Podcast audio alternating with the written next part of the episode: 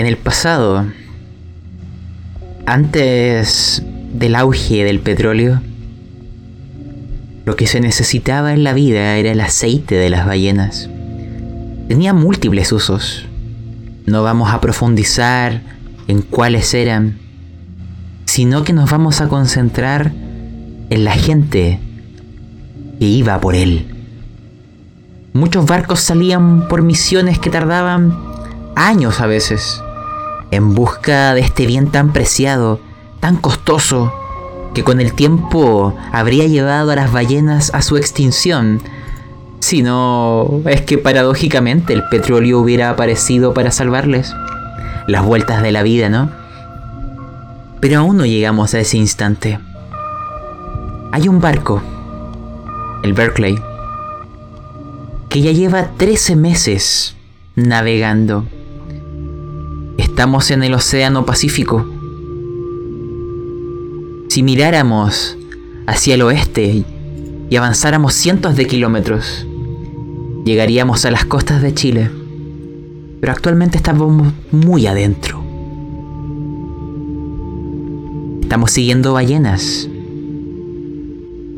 Pero ustedes que están aquí junto a mí saben que claramente habrá algo más. Antes de ir presentándoles, quiero que nos concentremos en ciertas experiencias anónimas, porque no diré de quiénes son. Para empezar, hay algo como una sombra que se ha posado sobre este barco. Un barco que se impulsa solamente por el viento. Últimamente ha sido más difícil dormir. Ustedes todos en realidad, porque esto es un murmullo que se ha esparcido como unas llamas en pasto seco. Hablan de que escuchan voces, que el mar les llama. Algunos incluso dicen ver grandes torres, una ciudad sumergida, la Atlántida quizás. Yo no lo sé. Pero esa sensación de que hay algo extraño ha empezado lentamente a carcomer los corazones de los más veteranos y los más jóvenes. Algunos duermen con dificultades, otros pueden sobrepasar aquello y continuar su día a día y sus funciones. Ustedes van a decidir de cuál de ellos son. Pero la experiencia ha calado en todos, más o menos. Pero también hay otras cosas que están sucediendo. Imagínense que yo pongo un manto en negro. Hay un barco, es de noche. Cada uno está en sus cosas. Pero si pudiera adentrarme en la mente de algunos individuos, veía que uno mira por la ventana o quizás está en la cubierta. Y piensa en alguien. Su memoria retrocede hace muchos años. Y piensa en su padre. Y en que ansía volver a verle. También su mirada se posa en el mar, en esas aguas negras, en el horizonte. Y una, un dejo de nostalgia se deja ver en su rostro. También veo a otra persona. Y en su mente hay otra situación. Es alguien que no sé la razón, pero parece haber descubierto ciertas verdades. El Dios cristiano no es el más poderoso. Hay dioses más fuertes. Hay dioses verdaderos ha tenido una visión. Hay otro que está aquí comprobando que lo que le decían de su abuelo, porque siempre lo acusaron de ser un brujo, parece que él tenía razón. Sus enseñanzas eran ciertas. El océano parece tener voz propia. Y bajo nuestros pies en las aguas no solo hay peces, hay algo más. Él tenía razón. Soy temeroso. Pero también tengo lo que Él me entregó. Veo algunos con crucifijos, algunos tienen Biblias, varios están rezando al Dios cristiano, buscando cobijo y protección. Porque como les dije, esta sensación de que algo, una sombra ominosa se cierne sobre el barco, ha ido incrementándose con el pasar de los días. Un dejo extraño. Pero ya lo iremos descubriendo.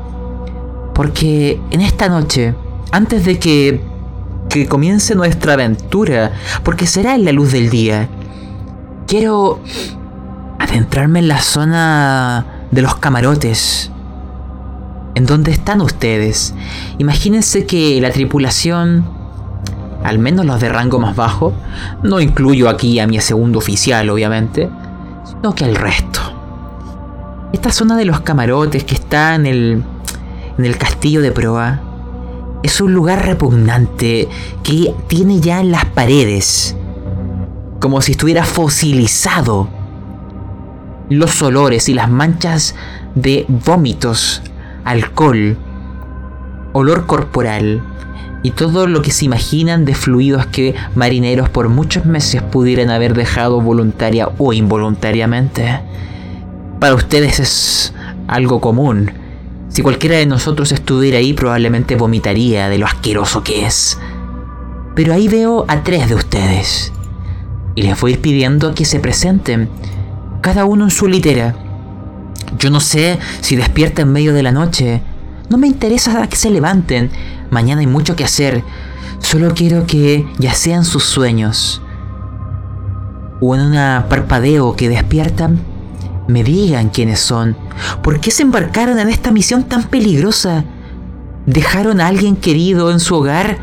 ¿Están haciendo esto por alguien o solo por ustedes? ¿Creen en Dios?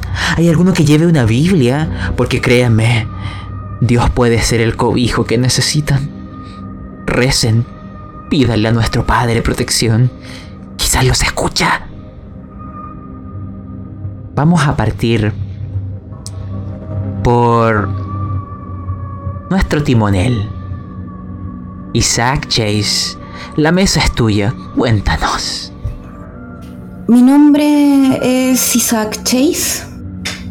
Yo soy un tripulante del mundo.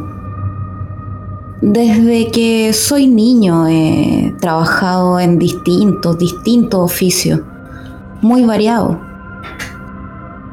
Mi, mi vida ha sido bastante plena, bastante entretenida. He viajado y he conocido tantos lugares distintos pero no sé por qué siempre donde me siento más cómodo, más pleno, es en el mar. Me gusta navegar. Me siento con confianza. Mirar hacia el horizonte, desde la cubierta de un barco, siento que, que me llena de energía, me llena de fuerza. Aquí en el Barclay ya llevo bastantes meses, más de un año. Soy el timonel. Bueno, y además de timonel, hago bastante otras actividades. Soy parte importante de este barco. Bueno, en un barco, todos somos parte importante.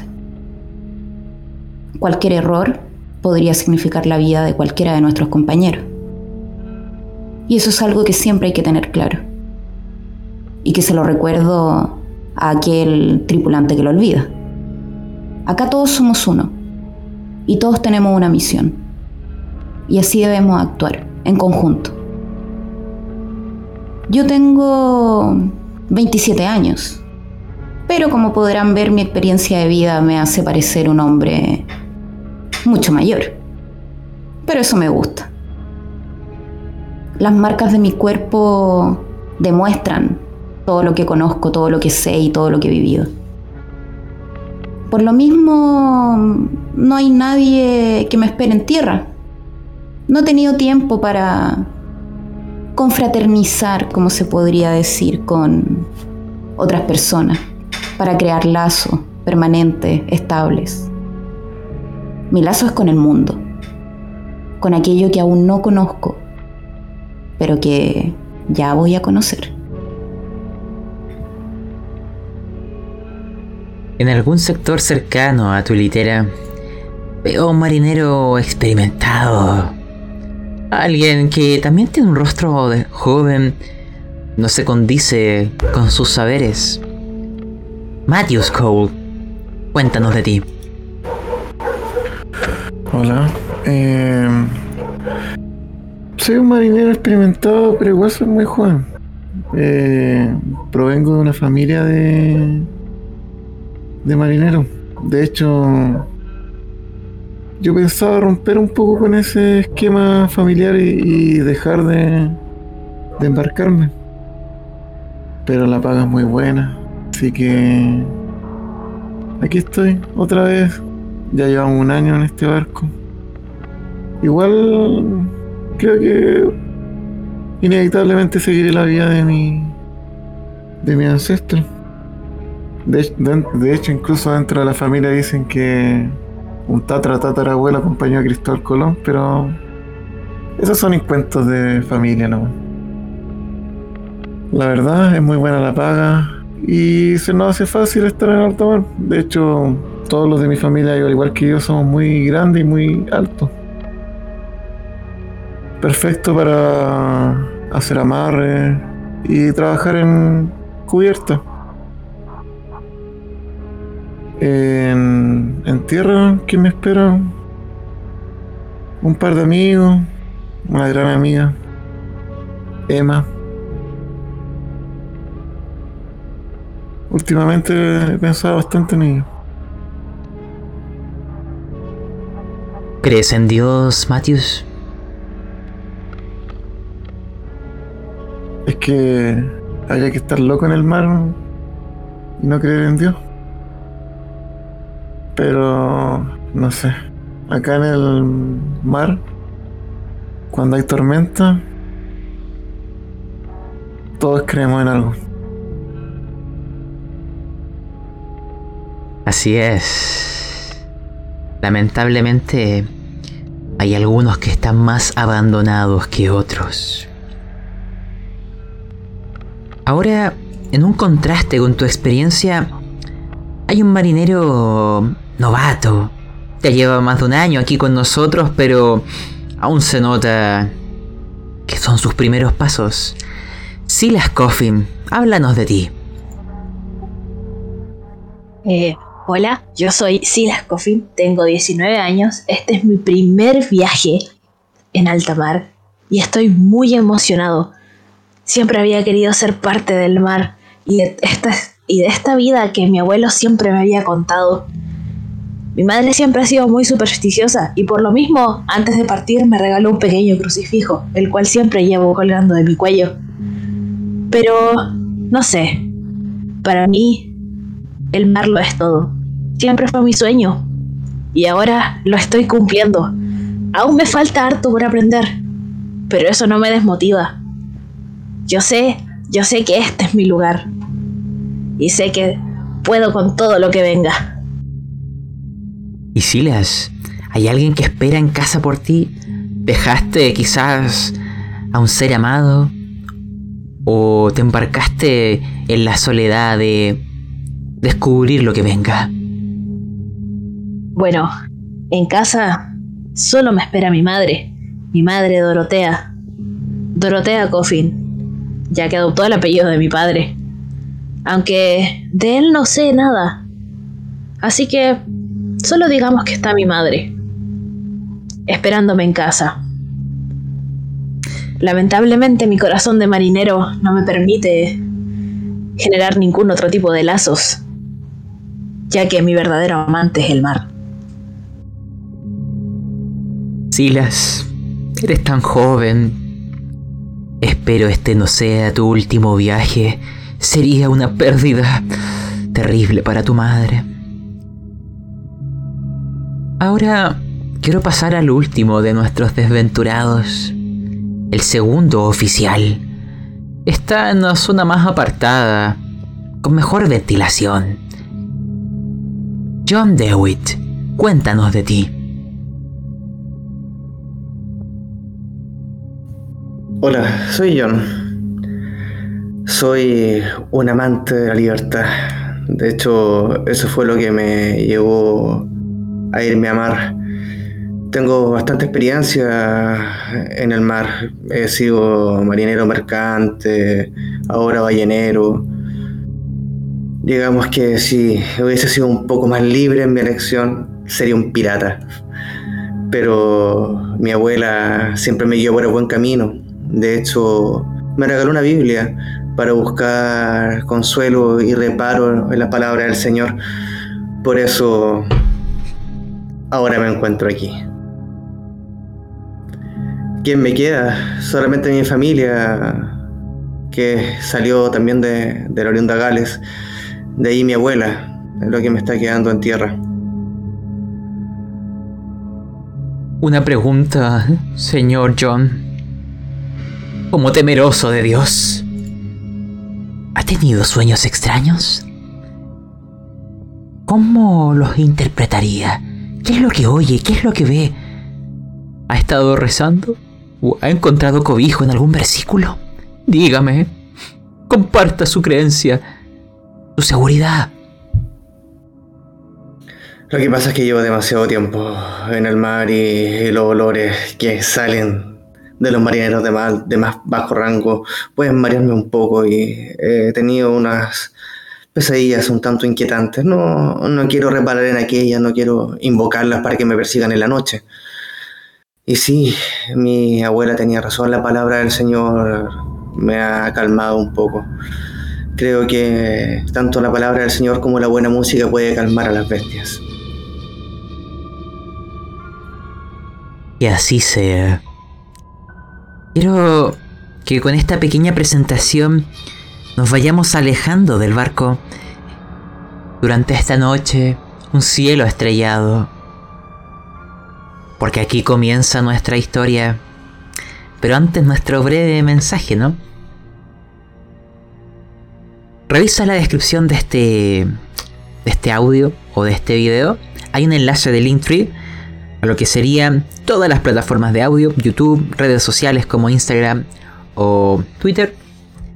Y finalmente, ¿te gustan este estilo de, de podcast, cierto? Como orientados a ese saborcito a radioteatro. Te recomiendo algunos podcasts amigos. A La Cueva del Loco, Frecuencia Rolera y El Nomo Rolero.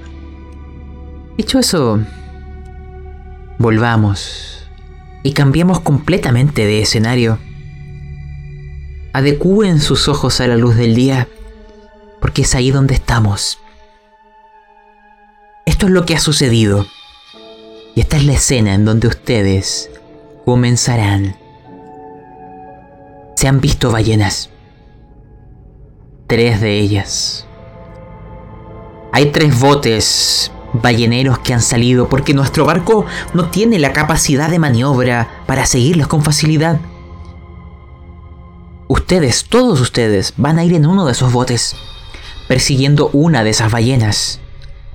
Los otros dos se, perderán en direcciones distintas. El cielo está despejado. Hay un sol radiante. Sin embargo, la mar... Las olas están un tanto volátiles. Imagínense que este bote y este barco suben y bajan suben y bajan. Pero la sombra de la ballena está ahí. Y el capitán da la orden. Les contaré un poco de él. Para que vayamos conociendo nuestra tripulación. Llevamos tanto tiempo juntos. El capitán Abraham Chappell. 53 años. Algo característico de él que nunca les hará olvidarlo es su sombrero de copa. Siempre lo lleva. Que esconde unos ojos que revelan siempre muy poca emoción. Y expresiones que son inescrutables. como una roca difícil de erosionar. Y además, a pesar de su edad, es un hombre que combate la vejez. Su piel es clara, limpia y siempre mantiene un rostro afeitado. Siempre que le pregunten la edad, la gente se sorprende, diciéndole, wow, te ves tan joven. Nunca lo hubiera imaginado. Él, afirmándose aquel sombrero, dio unas instrucciones con una... Siempre habla con una confianza inquietante, como si tuviera una guía que le dijera dónde están las respuestas, como si nunca dudara de lo que va a suceder. Y otra cosa...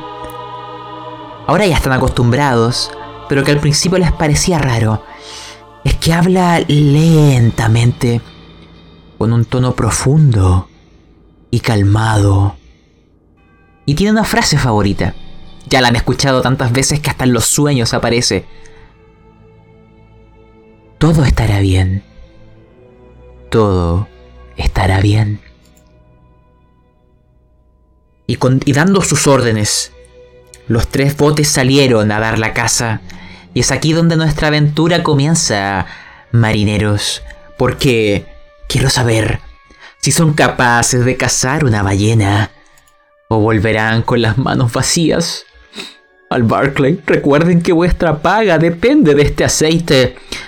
Así que los quiero ver remando. Y quiero saber de qué están hechos. Vamos a ir cambiando esta canción. Por esta.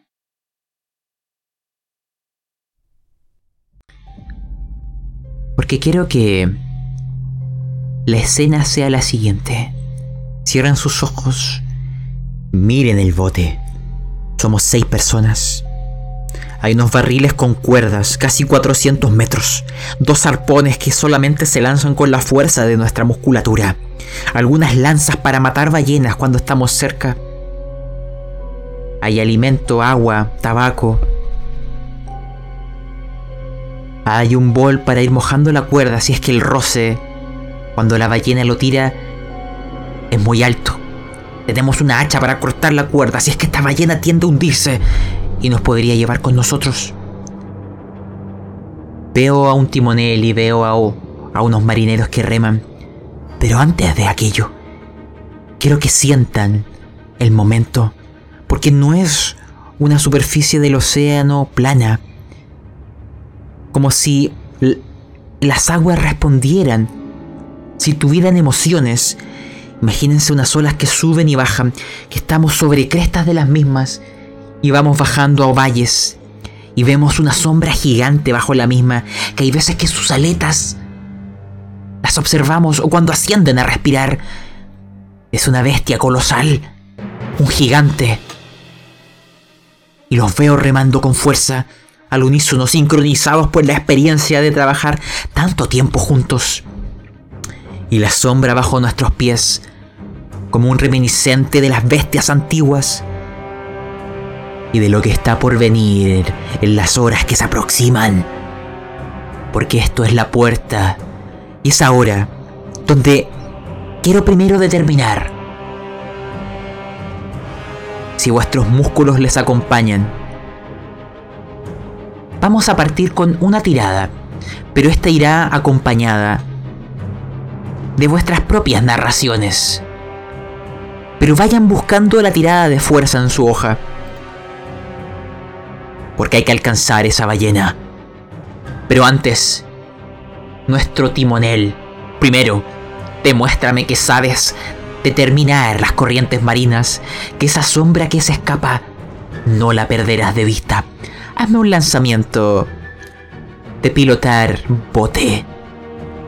Y después, quiero que arengues a tu tripulación que transformes tus palabras en fuerza que mueva esos músculos. Porque esa enorme ballena puede ser vuestra. La mesa es tuya. Isaac. Vamos, marineros, remen, remen, remen. Vamos, ustedes saben cómo se hace esto. Sigan así, sigan así. Saben cuál es nuestro objetivo. Tenemos que ir a por él. Vamos, vamos, demuestren de qué están hechos. ¿Están hechos de cartón? No. Vamos, remen, remen, remen. Sigan a su líder. Remen. Veo que tú sacaste una tirada extrema en pilotar. Es como si tuvieras un radar en la mente. Las corrientes marinas para ti son una guía escrita. Son migajas de pan que hay que seguir. El mar es tu elemento. Y ahora todos, lancen fuerza. Demuéstrenme, marineros.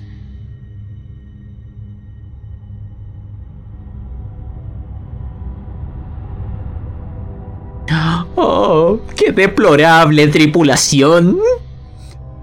Isaac Chase, parece que... No sé qué les ha ocurrido, quizás no han dormido bien, pero todos fallaron. Quiero que uno de ustedes, a ver, el segundo oficial, John Dewitt, ¿qué diablos está pasando? ¿Por qué son tan despreciables? ¿Por qué este bote está lleno de enclenques? Dímelo tú. No lo sé, parece que no fui el único que no ha dormido bien. Míralos, Narasco. Parecen una toalla mojada. Vamos, pero... ¡ah! timonel, ponga orden. Ya, pues muchachos. Orden, Lo que falta aquí, oficial, es fuerza. A todos. Los que están más cerca de la proa. Tú, el novato. Silas. Coffin, dime cómo se ve la ballena. ¿Está muy lejos? ¿Se está perdiendo? ¿Qué ves? Yo, yo, yo no alcanzo a ver. Eh, Estoy remando con todas mis fuerzas. Eh, juro que lo estoy remando con todas mis fuerzas. Lo estoy intentando, señor. Ah, mejor le pregunto a Matthews. ¿Qué ves, Matthews? Sí, veo algo, veo algo que se asoma a lo lejos. Veo una gaviota. Oh, sí, parece que hay una ave cerca. Eso significa que debe estar cerca. Vamos, vamos. Veamos si es así. Les voy a pedir la siguiente tirada, les explico. Vamos a ir cambiando las dificultades, porque estos fallos significan que va agarrando distancia. Parece que a pesar de tantos meses me han defraudado. Para lanzar nuevamente, voy a yo primero lanzar un dado de 6. Oh, están de suerte. Me salió un 1. ¿Qué significa esto que he hecho? La dificultad previamente para darle alcance era tantos éxitos como jugadores. Cuatro éxitos. Tuvieron cero. Ahora el número suma o llega a que tienen que llegar a 5. ¿Ya? Y se cuentan los éxitos anteriores, que no tienen nada. Por lo tanto, en este round, tienen que al menos juntarme algunos éxitos porque tienen que llegar a ese número. Y veamos si llegan al tercer round. El tercer round, para bien o para mal, es el último. O la pierden o la atrapan. Así que ahora todos lancen fuerza. ¡Remen!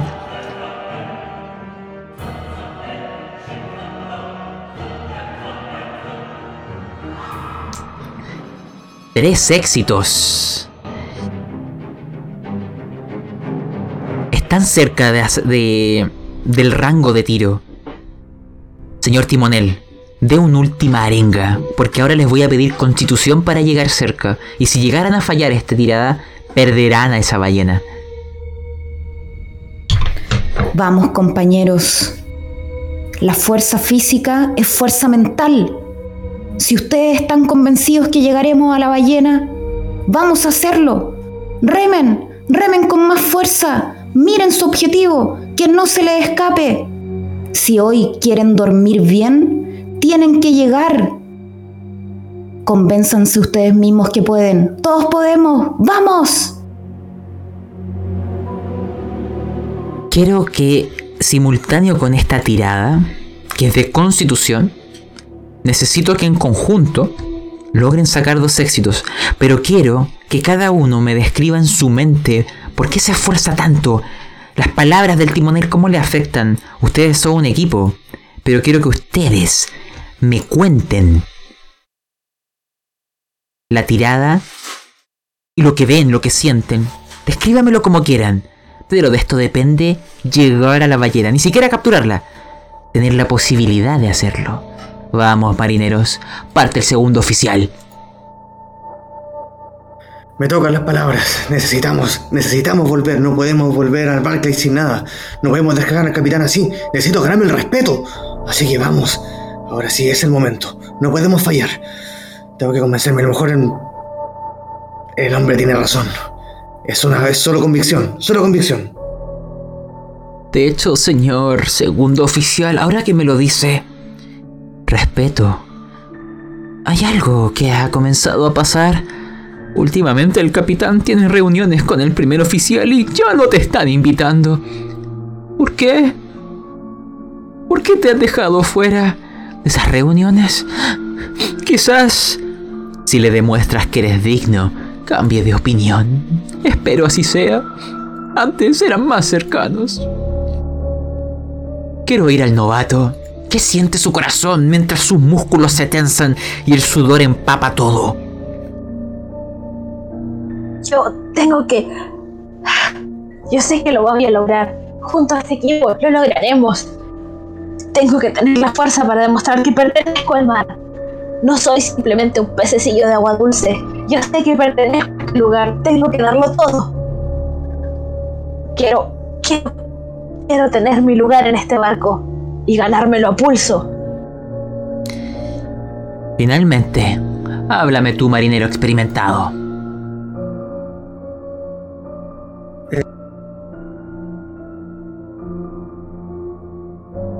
Estás muteado. Puta. El- Más allá de, de las palabras, eh, lo que a mí me convence y me mueve es la paga. Este esfuerzo, este trabajo, lo significa todo. Con esto podré mantener a muchos, a un par de, de, de casos que he dejado afuera. Los cuatro lancen constitución.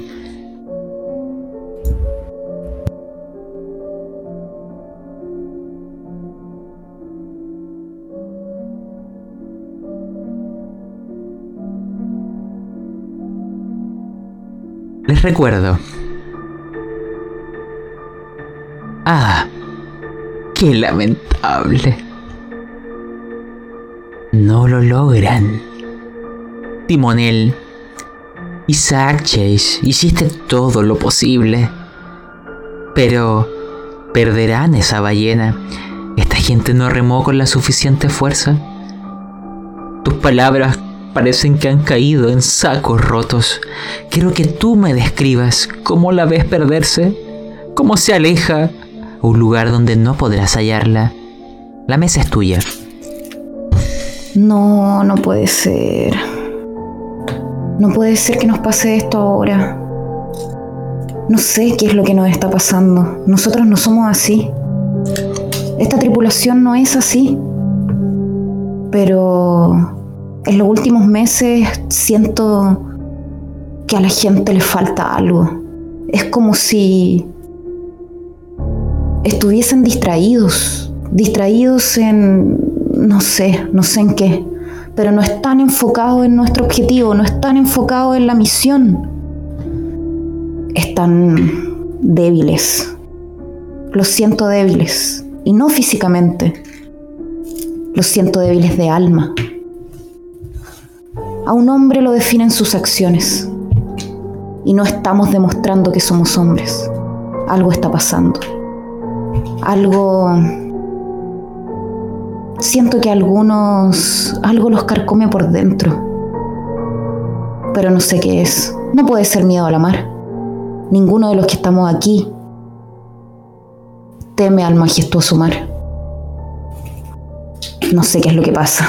Debemos hacer algo. Debemos hacer algo. Pero la gente debe volver a tener energía, debe volver a tener fuerza, debe volver a tener confianza en sí mismo. Y la estamos perdiendo. Estamos perdiendo nuestra fe y con eso nuestra fuerza. Y con eso podríamos hasta perder nuestra vida. Quiero que ustedes mismos me describan la conversación que va a ocurrir acá. Ya nuestro timonel nos ha dicho qué hay en su mente, su corazón. ¿Qué es lo que sucedió? Veo un bote que ahora está quieto. Una brisa fría está intentando secar vuestros cuerpos exhaustos y sudorosos. El océano les mece, quizás diciéndoles para otra habrá una segunda oportunidad. Pero en esa respiración agitada, ya recuperando de a poco, quizás la capacidad de hablar sin, sin estar inhalando rápidamente aire, porque fue muy agotador, ustedes se mirarán entre sí. Y quiero oír esta conversación. Quiero saber quienes han fracasado, ¿de qué hablan? Y finalmente, segundo oficial, parece que volverás con las manos vacías. Qué lamentable. Parte tú. La mesa es vuestra. Maldición, como dice el Señor. No saca nada con darle un pez, hay que enseñarles a pescar. Ah, esto no me ayuda para nada. Quizás el, el timonel tiene razón, esta gente está un poco desgastada, el pobre chico lo vi un tanto desesperado, sin ver nada. Me extraña mucho que mi querido Matthews no haya reaccionado más rápido. Si hombre, es un hombre firme, un hombre acostumbrado a la mar. Creo que necesitamos escuchar la palabra del Señor, quizás rezar un poco. A lo mejor eso va a alejar a los malos espíritus, porque no puede ser otra cosa. Acá todos sabemos, sabemos lo que estamos haciendo, ninguno es nuevo. Bueno, salvo el joven. Así que yo creo que necesitamos un poco de confort de nuestro Señor y quizás un cigarro. Hay pipa y tabaco en el barril. Y también saber, ¿crees que fue culpa de alguien? ¿O es repartido el error? El timonel lo dijo, somos un equipo, si esto no resultó fue por falta de todos, no, no creo que sea imputable solamente a alguno. Estamos todos así, creo que el cansancio nos está comiendo y eso que todavía nos quedan, ¿cuánto? ¿Un año más acá a la mar? Así que entre más rápido podamos cazar y, y juntar mayor cantidad de dinero, ojalá podamos terminar esto rápido. ¿Quién más quiere unirse a esta conversación? Las instrucciones fueron bien dadas, timonel. La culpa fue de... del esfuerzo. Creo que no todos remamos con la misma fuerza, con la misma intensidad. ¿Qué está pasando? Hay que decir las cosas por su nombre.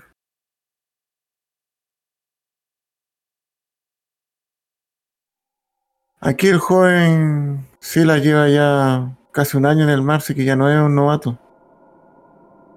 Pero el resto, ¿qué pasó? Yo di lo máximo.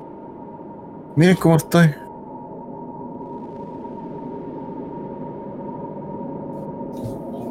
Ese es tu problema, Matius. Te preocupas de ti y no del equipo. Estás buscando cabezas de turco aquí, estás tratando de culpar a alguien. Acá todos, aquí todos fallamos. Y de hecho, tú eres bastante experimentado, así que si diste todo y no resultó, mejor hagamos una introspección antes de estar apuntando al resto.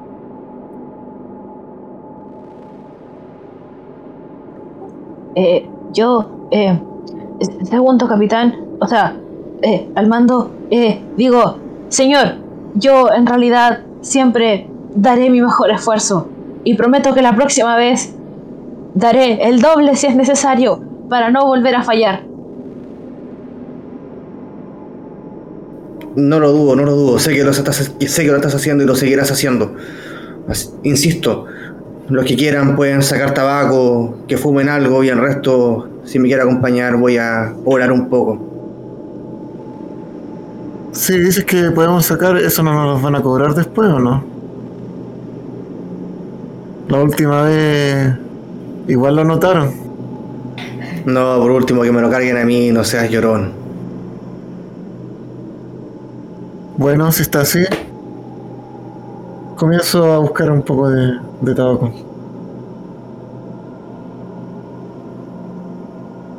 Quiero agregar la siguiente escena. Ya han recuperado el aliento. Están fumando tabaco en pipas. También en el barril hay agua y algo de quizás de galletas.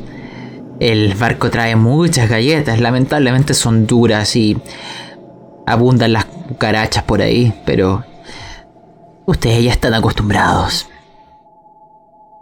Pero quiero concentrarme en uno de ustedes. Timonel. Concéntrate en mi voz. No la pierdas de vista, porque hay algo que estás observando. Olvida los rezos. Olvida la conversación de los demás. Sigue mi voz. En la superficie del agua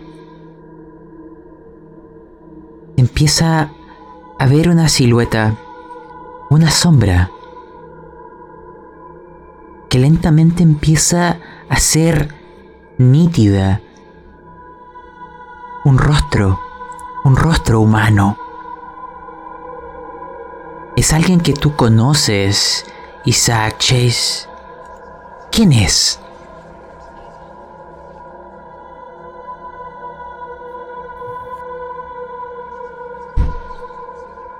De pronto me acerco más hacia el borde del bote porque estoy alucinando. Me esforcé demasiado. Oh, me voy a comer otra galleta. Puede que se me salga otro diente, pero no importa. ¿Qué, qué, miro al resto de mis compañeros y también están viendo lo que yo veo y ni siquiera están mirando hacia allá. ¿Qué? ¿Eso es un rostro? ¿Es el rostro de un hombre? Ese rostro... Yo lo conozco. Lo he visto en sueños, pero no... No puedo recordar quién es. De hecho, ni siquiera tengo claro si lo he visto en sueños de. de infancia o en sueños de adulto. Son esos sueños raros que he tenido en el barco. Oh, quizás me está pegando mucho el sol, pero esto no puede ser real, me lo debo estar imaginando. No puedo, no puedo caer en esas eh, murmuraciones que he escuchado en el barco de los tripulantes más jóvenes. No, esto no puede ser real. No, tengo que comer algo. Creo que me estoy sintiendo débil. Te habla. Te dice simplemente, ven conmigo y todo estará bien y hay una mano que emerge de la superficie del agua. Se acerca hacia ti como si la palma empezara a cerrar lo que es tu visión y solo ves la palma a medida que intenta tocar tu rostro. Lánzame cordura.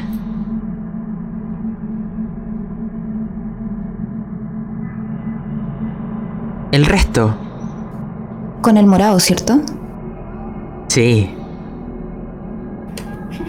El resto notarán que vuestro timonel, con una galleta en mano, está afirmado del borde del bote mirando la superficie del agua. Dime cómo te mueves, cómo reaccionas frente a la voz y a esto que intentó tocarte, a esa mano que emergió del agua. Y hoy. Estoy paralizado. De hecho, me puse de pie. Estoy de pie en la orilla del bote, pero siento que no, no me puedo mover. Estaba... Hubo un momento en que quise alcanzar esa mano que casi tocaba mi rostro, pero por suerte me paralicé. Pero no sé si estoy paralizado de miedo o estoy... ¿Estoy soñando? ¿Este es otro sueño? No, no puede ser si acabamos de remar, acabamos de perder la ballena, acabamos... Siento el sudor frío en mi rostro. Todavía siento el sabor a la galleta que me acabo de comer. No, esto no puede ser un sueño, tiene que ser real, pero ¿por qué no me puedo mover? Mis compañeros me están mirando. Alguien, si esto fuese real, alguien me estaría mirando, alguien estaría viendo lo que está pasando. No sé qué pasa. No me puedo mover. No me puedo sentar. Estoy de pie, rígido en la orilla. Ningún marinero hace eso, por Dios. ¿Qué estoy haciendo? El resto, cada uno puede ir interviniendo, pero lo que ven es lo que Isaac Chase me decida que ven. ¿Estás quieto mirando el borde o haces algo? Estoy paralizado, con una mano hacia el frente como si quisiera, como que si hubiese querido tocar algo y en ese momento me paralicé y quedé rígido. Creo que John, siempre atento por su cargo, me ve. Me ve por la espalda, pero ve que estoy parado en una posición que es claramente riesgosa en un bote en movimiento pero yo sigo paralizado. No me doy cuenta que él me está mirando. Yo al ver esta situación miro al segundo oficial. John, ¿qué le pasa? ¿Qué le pasa a Isaac? Y trato de tomarlo. Creo que se va a tirar. En el mar es normal la locura en los marineros, pero Isaac tiene mucha experiencia, no, no es normal esto. De hecho, Matthews, Quizás se siente demasiado responsable de vuestro fracaso y quiere hacerlo pagar con su vida. No lo sé, estará desesperado, pobre hombre. No, Isaac no es así. Isaac es una persona muy, muy aterrizada. Por algo es el timonel. Es el que tiene más, más labores dentro del barco. Y el que mejor se mueve en distintas funciones. Ahora si me preguntan a mí, en secreto igual lo admiro. Creo que es un muy buen marinero. ¿Y el resto?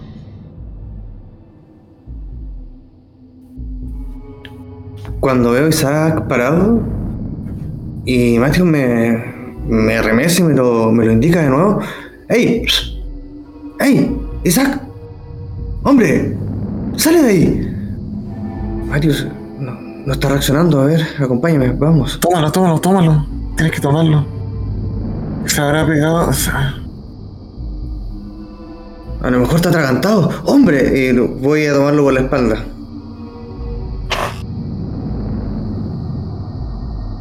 Sigo de cerca esta acción. Lo tomo y lo giro, lo doy vuelta. ¿Qué es lo que vemos, ¿Qué pasa?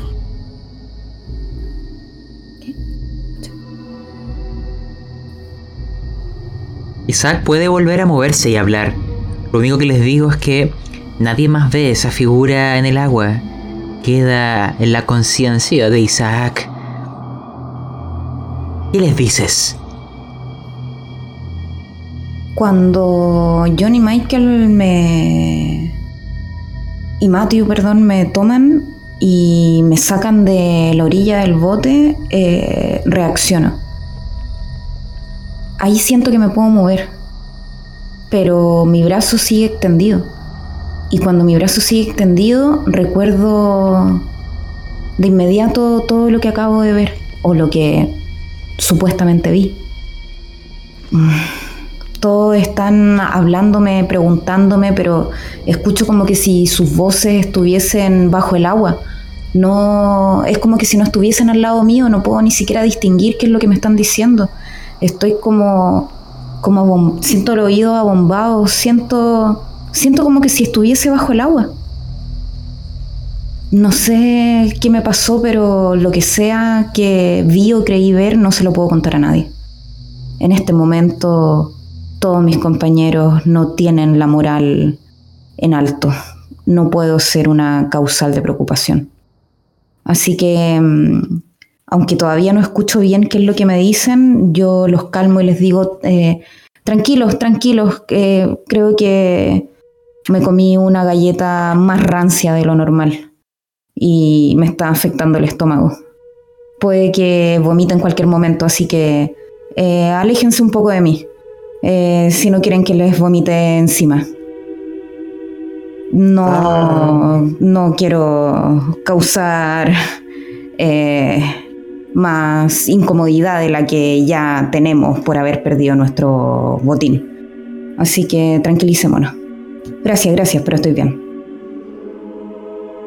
Ah, era eso, nos tenías preocupado. Eh, cualquier cosa eh, nos avisas porque igual de repente a lo mejor pueden haberse metido algunas ratas dentro de esos barriles y haberse comido estas galletas.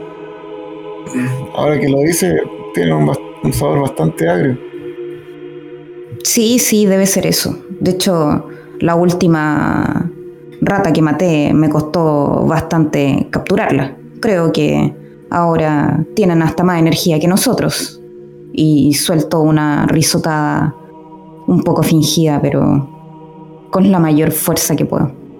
Quiero hacer una pregunta a nuestro marinero novato. Y además contarles un dicho marinero que existe. Es que las ratas traen buena suerte. Un barco con ratas en el mar nunca se hunde. O al menos eso he oído. Pero, jovenzuelo Silas Coffin, quiero saber desde tu perspectiva.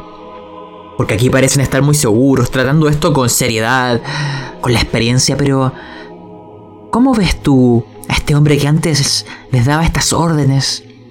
Que parecía saber lo que estaba haciendo, te da la sensación de verlo descompuesto y no hay y no sé la razón. ¿Qué hay en tu mente, jovenzuelo? O si le dices algo, dime tú.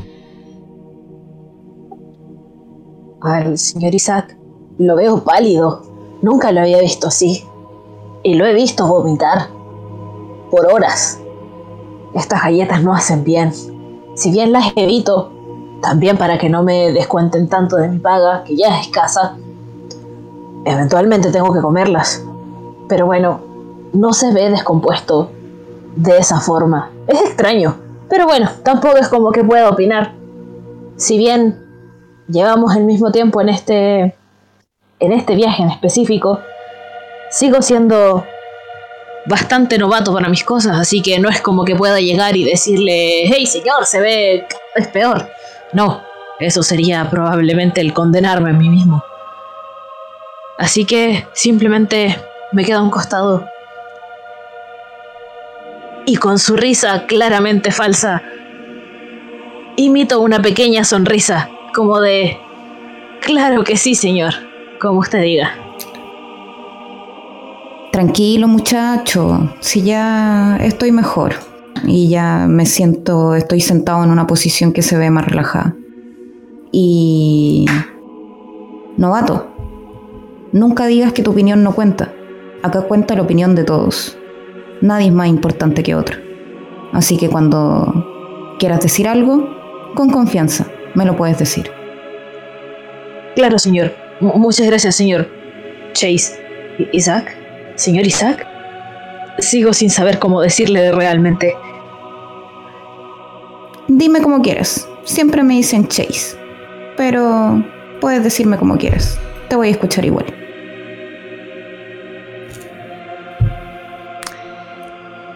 Imaginen que esta conversación nos vamos alejando del bote. Seguirán pronunciando palabras. Estos compañeros, estos marineros, puede haber sido un fracaso, pero es la puerta para quizás reforzar vuestros lazos. Eventualmente veré que este bote empieza a moverse, que los remos vuelven a entrar y salir del agua y dan media vuelta en dirección hacia vuestro barco, el Barclay. Vuelven con las manos vacías. Pero al llegar cerca y ver el barco propiamente tal, verán que uno de los botes que también salió en esta misión tuvo éxito. No todo está perdido. Tendrán trabajo que hacer.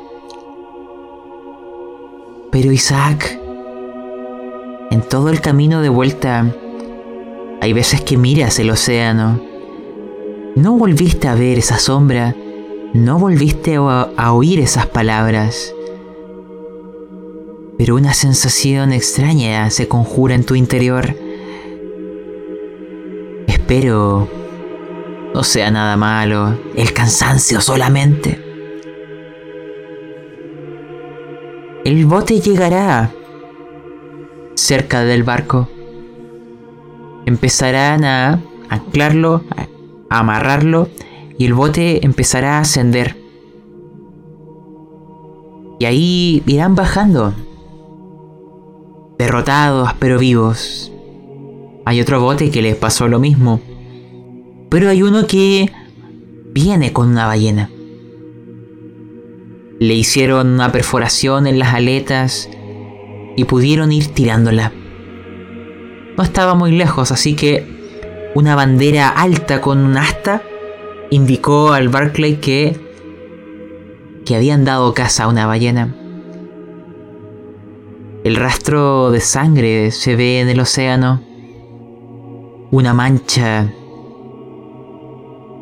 Quizás un presagio de lo que está por llegar.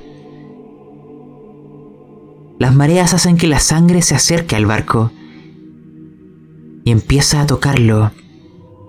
Las primeras gotas, el primer rocío. Los marineros que lograron esta cacería llegarán contentos. La gente está jubilosa. Al menos hay una. Y acá hay diversas tareas que simplemente quiero que ustedes me narren a medida que van pasando estas horas. Por ejemplo, ¿qué es lo que hay que hacer para que me dejen sentir su vida en el barco? Esa eh, ballena con polea será elevada para que puedan dentro del barco empezar a cortar su piel, su carne, en láminas muy delgadas las cuales después en ollas a presión se pueden extraer el aceite tan preciado que han venido a buscar. Pero también hay que limpiar la cubierta. También hay que, eh, bueno, ayudar con lo que sería la extracción del aceite propiamente tal. Y me gustaría saber cómo se dividen sus funciones. ¿Cómo... ¿Cómo es su día? Porque a medida que las horas pasen, cuando el manto de la noche nos gobierne, algo empezará a suceder. Partan describiéndome sus funciones. Partamos con el más jovenzuelo, con Silas Coffin. Yo, al ser más joven, simplemente aún no puedo tener el goce de poder encargarme directamente con la ballena. Así que simplemente me toca encargarme de la limpieza, de ir recogiendo algunas cosas, verificar que las cuerdas estén bien amarradas y ese tipo de cosas. No son tareas precisamente importantes a la hora de extracción, pero todo cuenta, siempre me lo dicen. Todo es muy importante.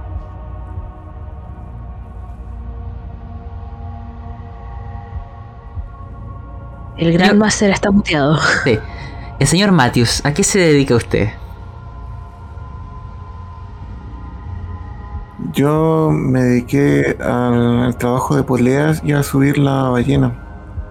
A pesar de que no, no tuvimos éxito en nuestra embarcación, la de nuestros compañeros sí. Y por mi gran altura siempre es- me han usado en estas labores como de de gran trabajo y esfuerzo físico. Nuestro segundo oficial, descríbame lo que ocurre con usted. Como siempre, me dedico básicamente a supervisar que se cumplan las órdenes del capitán y del primer oficial.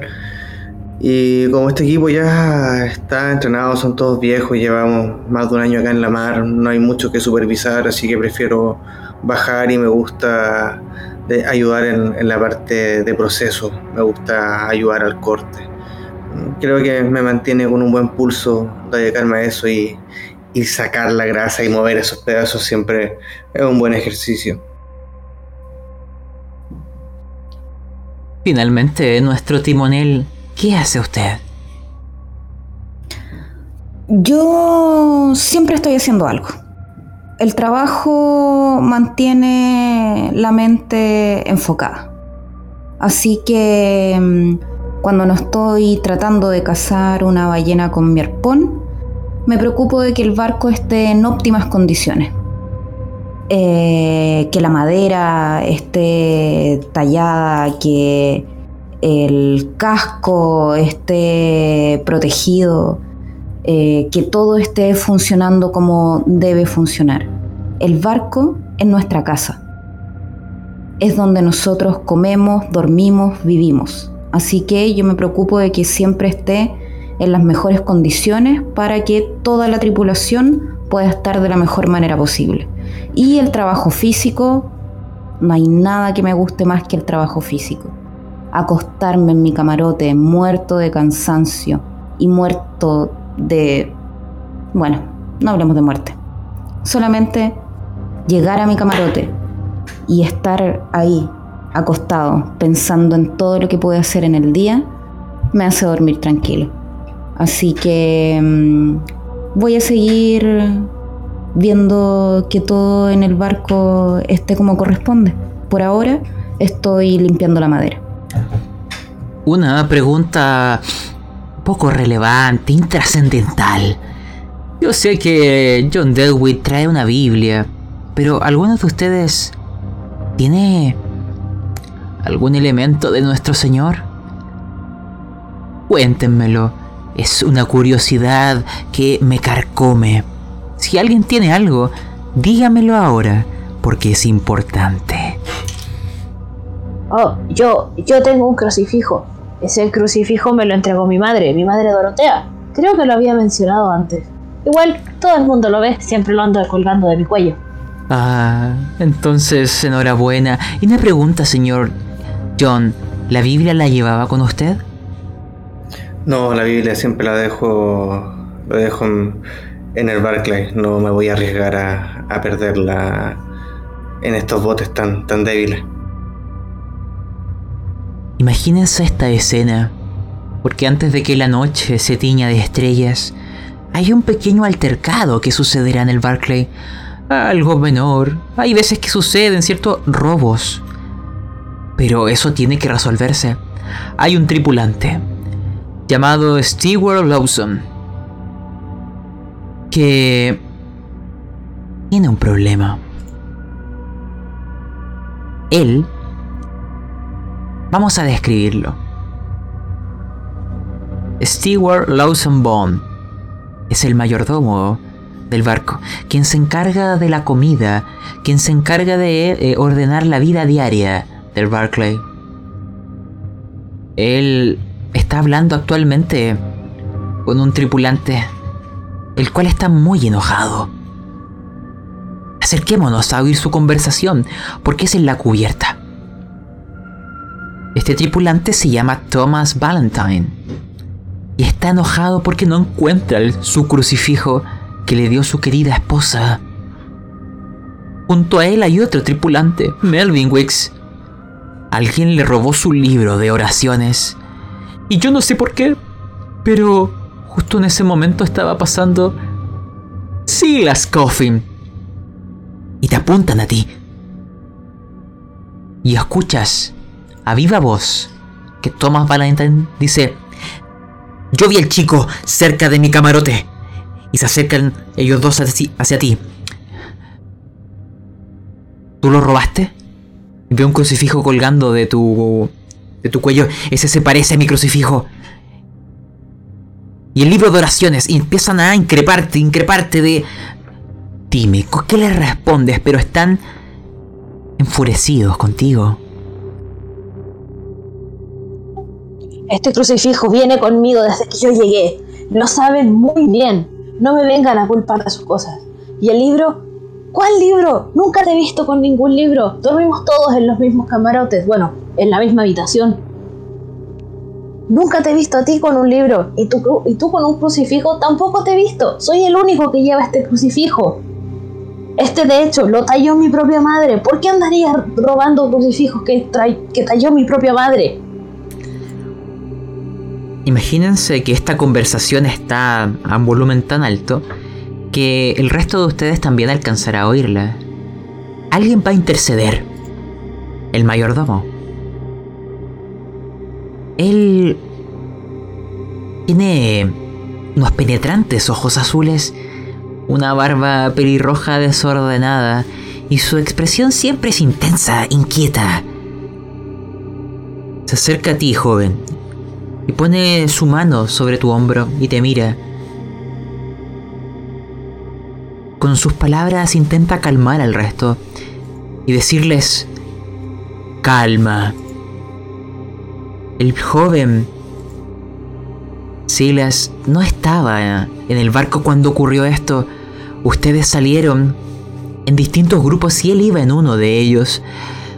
Él no podría haber robado estos elementos, pero hay alguien que sí estuvo aquí.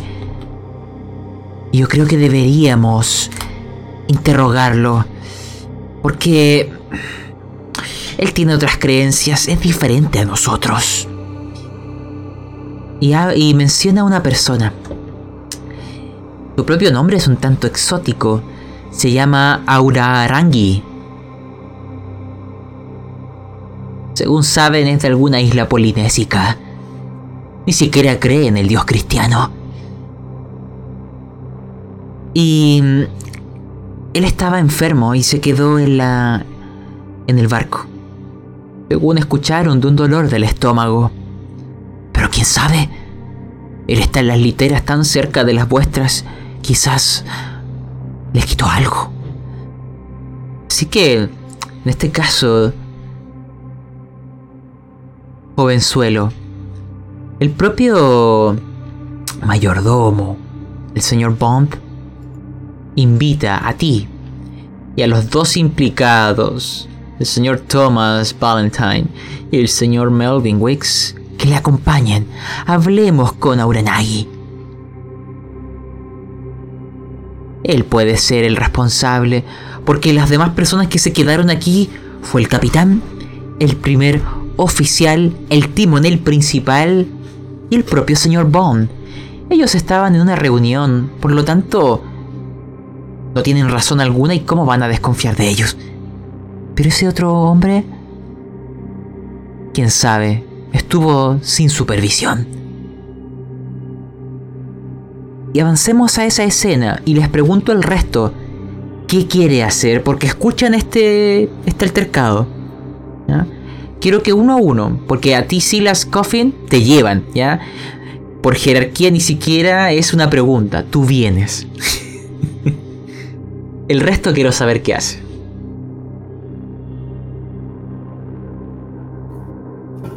a eh, mí, yo... A mí no me gusta que mm, culpen a alguien solo porque es diferente a todos los demás. Así que, como claramente no me llamaron a esa reunión, empiezo a acercarme lo más que pueda para escuchar, a ver qué es lo que pasa. Pero esta situación no me gusta para nada. Eh, la vida en el mar es muy aburrida. Siempre que pasa algo, me gusta acercarme y escuchar. Así que feliz mato el aburrimiento y me acerco a ver qué altercado está ocurriendo. Y por mi parte, si bien siento que debería verificar que, que no pase nada, sé que el, el, el timonel podrá hacer un buen trabajo ahí. Yo al escuchar que están robando me preocupo y voy a, a mi habitación a, a, buscar mi Biblia a ver si también está. O si se la, llevó, se la llevaron también. No la encuentras. Te han robado, John. Te han robado. Entonces, hijos de puta, bajo corriendo y ruego llegar a, junto con, con la comitiva a buscar explicaciones porque con mi Biblia nadie se mete. Imagínense que llegamos al camarote donde está este marinero enfermo. Como les comenté, tiene un nombre raro, no sé si es su nombre o su apodo. Aurarangi. Hay veces que le llaman Arangi, Auringi. La verdad incluso es difícil recordarlo. Lo verán eh, jugando con un, una navaja y un palito de madera que le está dando forma. Ha estado entreteniéndose en eso, en tallar. Y les verá llegar a algunos marineros y además al mayordomo, el señor Bond. Y será él el que sacará la voz y lo inculpará directamente. Le dirá a De distintos camarotes se han robado crucifijos y la Biblia. ¿no? Yo no sé si les cuentas o no, para saber eh, eh, John DeWitt si lo sumamos a la amenaza, al problema. Sí, también llego gritando que también mira que me robaron. Puedo dar fe de la gente que estaba conmigo y, y me robaron. Bien. Quiero que todos los que estén en esta escena, de momento abran su hoja de... y busquen la habilidad de psicología. No la lancen aún, pero tenganla preparada. Aurarangi eh, empieza a decir que, que él no fue. Que por qué lo haría, ni, ni, siquiera le interesan esos objetos. De hecho, él, él cree en otras cosas. Como ya les dije, él no saben bien de dónde salió, solo que es de alguna isla polinésica cercana a estos mares. De hecho, en su, en su mano lo que está tallando parece una figura humanoide con, con algo en su cabeza como un gran sombrero. ¿ya? Ustedes no los conocen. Él le llama Moais. Junto con eso que está tallando tiene otra figura, una que está en piedra, pero que es radicalmente diferente. La tiene debajo de la. de, de como un, de un chal. Como que, de hecho, notaron que cuando le empezaron a acusar, instintivamente la escondió. Y él, recriminando, dice, yo no tengo nada, si quieres revisen mis cajones. No tengo razón para robarle, yo he estado enfermo todo el día, mi estómago ha estado muy mal y revuelto. Me ha costado dormir, la verdad ni energía tendría. ¿Y para qué querría aquello? Ni siquiera sé leer.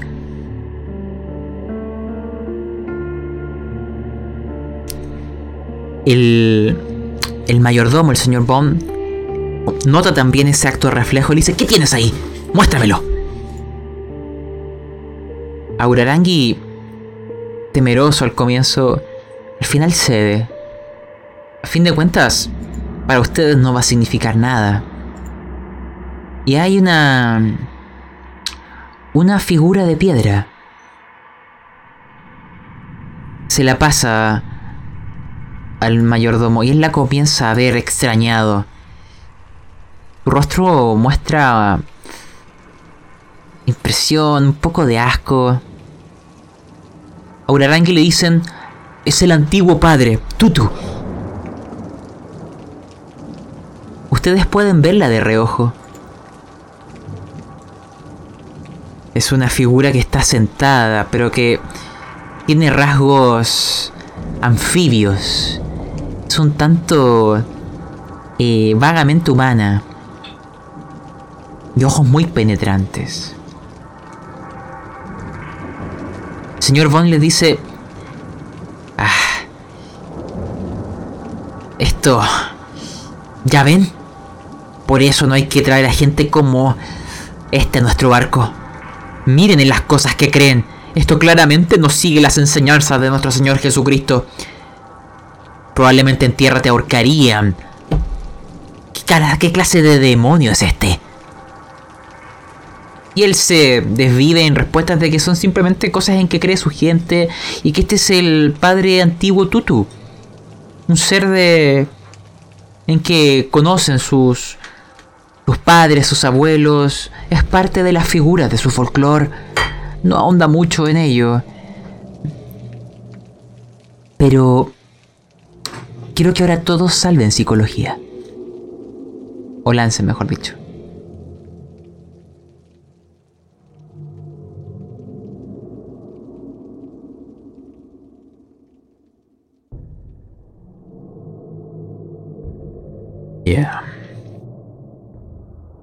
Entonces, recordar, los que estuvieron ahí y pudieron espectar esto, veo que John y Silas lo logran. Eh, Matthews, ¿tú estabas ahí? Eh, no, yo estaba como cerca de ahí, como parando oído, pero no, no entré a la habitación.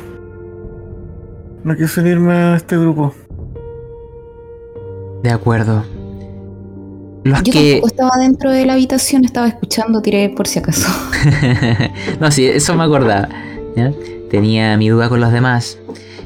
Quiero que les daré una información y quiero saber qué piensan de esto. Pero los que salvaron psicología, que son los dos presentes, notarán que el mayordomo, el señor Bond, está intentando inculpar a Ararangi parece demasiado obvio para ustedes. Como que incluso en sus acciones, en la manera en que le habla, es como si quisiera presentarlo al resto como un chivo expiatorio, porque él es distinto. Él tiene otras creencias. Quiero que cada uno... Ahí me dice si quiere pronunciar palabra o no pero ¿qué es lo que piensa de esa escena? Porque se siguen desviviendo en ello y los otros afectados también están eh, gritándole a Ararangui. Y la discusión sigue aumentando de tono.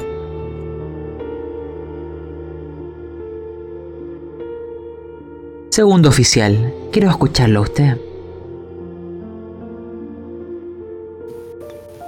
Me parece extraño no me convence esta situación porque están tratando de culpar al enfermo.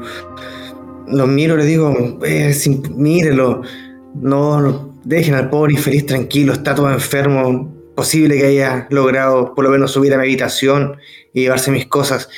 Y acabamos de ver, aparte de estas figuras raras, no hay nada más, así que déjenlo tranquilo. A lo mejor hay otras ratas dando vuelta en el barco. Señor Silas, ¿qué piensa o qué dice? Ya que, bueno, en parte partieron culpándome a mí. Me da un poco de miedo pronunciarme por encima del señor Bond, ya que al fin y al cabo él es el que reparte las provisiones y no quisiera tener contra mí o a alguien que tiene contacto directo con la comida. más que pronunciar algo, simplemente pienso para mí mismo que claramente esto no está bien. Quizás debería... Bueno, por lo menos siempre llevo mi crucifijo conmigo y no hay ningún otro tipo de pertenencia que en realidad me importe cuando parto del barco a la casa de alguna ballena. En realidad, simplemente miro fijamente al señor Bond y frunzo el ceño ligeramente Sé que él lo está intentando inculpar, pero prefiero mantenerme callado para evitar más problemas. De acuerdo. El señor Bond entenderá un poco las segundas intenciones de tu dicho, John DeWitt, y te mirará detenidamente con esos ojos azules por un momento mientras juega con su barba pelirroja. Le hablaré al capitán, te dice.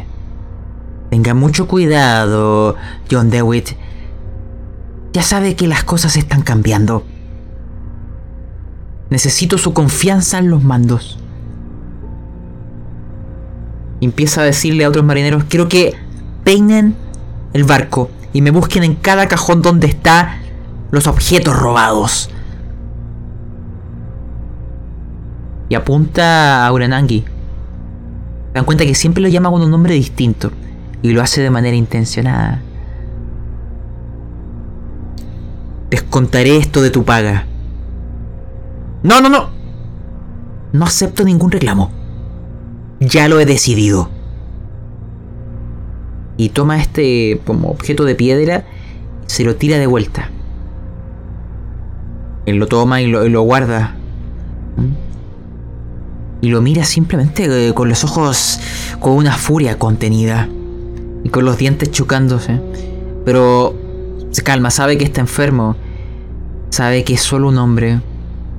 Frente a una enorme tripulación y hay unos rumores que dicen que el capitán tiene armas de fuego escondidas en su camarote. No es algo para evitar motines, claramente. Los demás aceptarán esta resolución, que le descontarán de la paga lo robado. Y es así de simple, él es el culpable. Y el señor Bond pondrá una mano sobre ti John DeWitt en el hombro y le dirá, es mejor que todos oremos a nuestro Señor, que Jesús, nuestro Padre y el Espíritu Santo nos protejan, especialmente de hombres como Él. No transitan el sendero de las sagradas escrituras y creen en dioses oscuros y profanos. Es lamentable que esté con nosotros Solamente la gracia del Espíritu Santo nos protege de sus malas influencias. Espero lo entienda, señor DeWitt, porque yo confío en usted. Usted es un hombre temeroso de Dios. Y si Dios no está de nuestro lado, estamos perdidos en el mar. Amén. Empieza a orar. Imagínense una. o recitar algún versículo de la Biblia.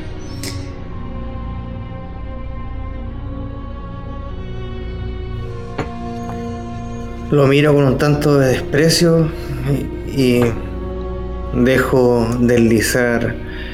Mentir es pecado y dañar al prójimo también. Pero sí, amén. Ya hablaré también yo con el capitán. Y hablando de eso, el capitán llegará en este instante. Con aquel sombrero de copa que esconde sus ojos con aquel rostro imberbe, siempre muy bien afeitado. Habrá escuchado la situación desde las sombras y habrá dado pasos hacia adelante.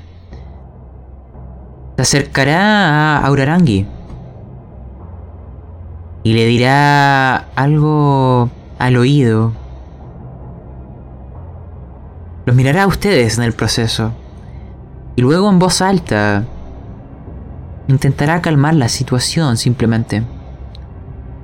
Les dirá... Calmemos los ánimos. Calmemos los ánimos. No se preocupen. Todo estará bien. Todo estará bien. Quizás el señor Aurarangui no es el responsable, pero para que este tema quede zanjado,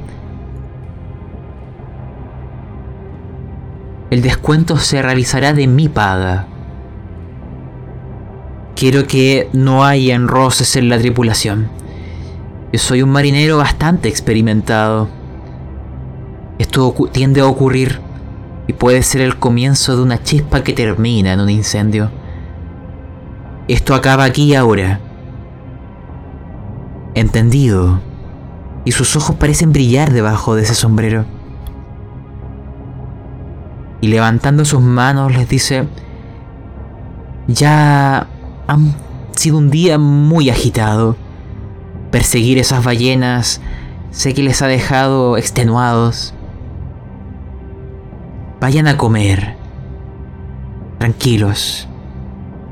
Todo estará bien. Y se acercará Bond. Y los que salvaron psicología también notarán cierto aire de complicidad entre ambos. Hay un murmullo que se dan inaudible, casi como si fueran los labios los que estuvieran moviéndose. Y el capitán se afirma en su sombrero, mira hacia el suelo y ahora en voz alta, a comer muchachos. Ya es tiempo de dejar estos conflictos. Señor Aurarangui, ¿se siente bien para levantarse e ir al comedor? Él le dirá que, que sí, que el día de descanso le ha ayudado. Y quiero que ahora cada uno me comente qué, qué sucede en el comedor, en el almuerzo. Simplemente reláteme su experiencia, porque hay algo hay una chispa que está avanzando por una mecha. Hay algo que apenas puedo contener, que está por suceder. Pero antes de esa tormenta, antes de esa explosión, quiero oír que me cuenten de la vida en este barco, que ustedes me relaten lo que va a suceder. Así que... Vamos a ir uno a uno. Quiero que partan los que no estuvieron en la escena para saber qué ocurrió en el exterior. Así que partamos con Matthews Cole.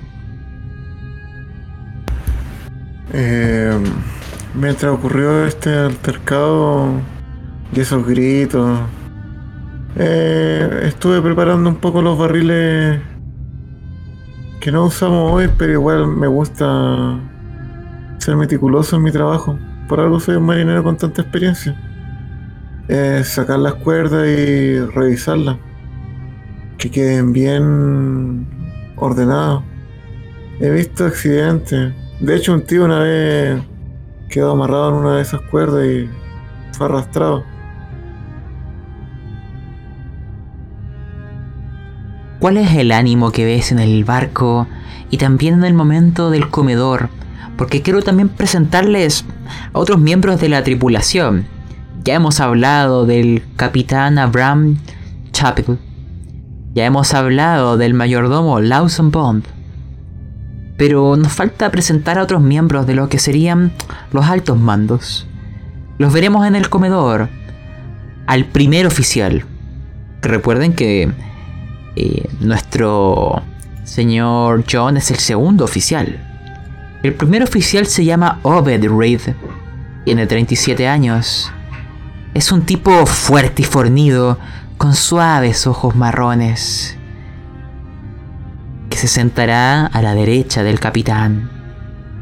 Él constantemente ven que le pregunta al capitán eh, Chappell, lo han visto a lo largo de los meses, siempre busca su orientación, su consejo, aprender de la experiencia. Es alguien muy fiel al capitán y alguien que intenta mantener la disciplina. Es quien les ha enseñado a los jóvenes, en este caso a los marineros inexpertos como Silas, cómo debe comportarse. Otra persona que está aquí en el comedor es el timonel principal, porque hay tres timoneles en el barco. Y Isaac Chase es uno de ellos, pero el principal se llama Henry Joy, 41 años. Él tiene un aire distinto, sin mirada siempre parece estar perdida.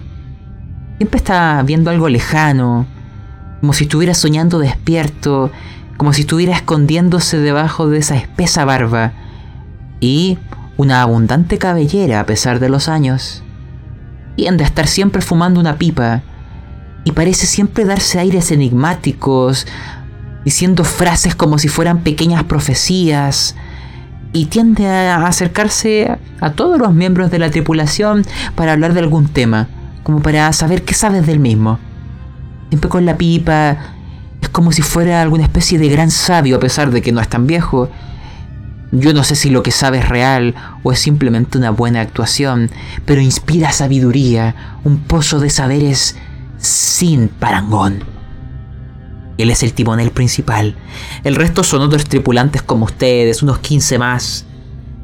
Pero quiero que dentro de esa escena y ese comedor, que me vayan contando su impresión, su recuerdo antes de que algo tenga que suceder. Apúrense que no logro contenerlo. Em, señor Isaac Chase, cuénteme su experiencia.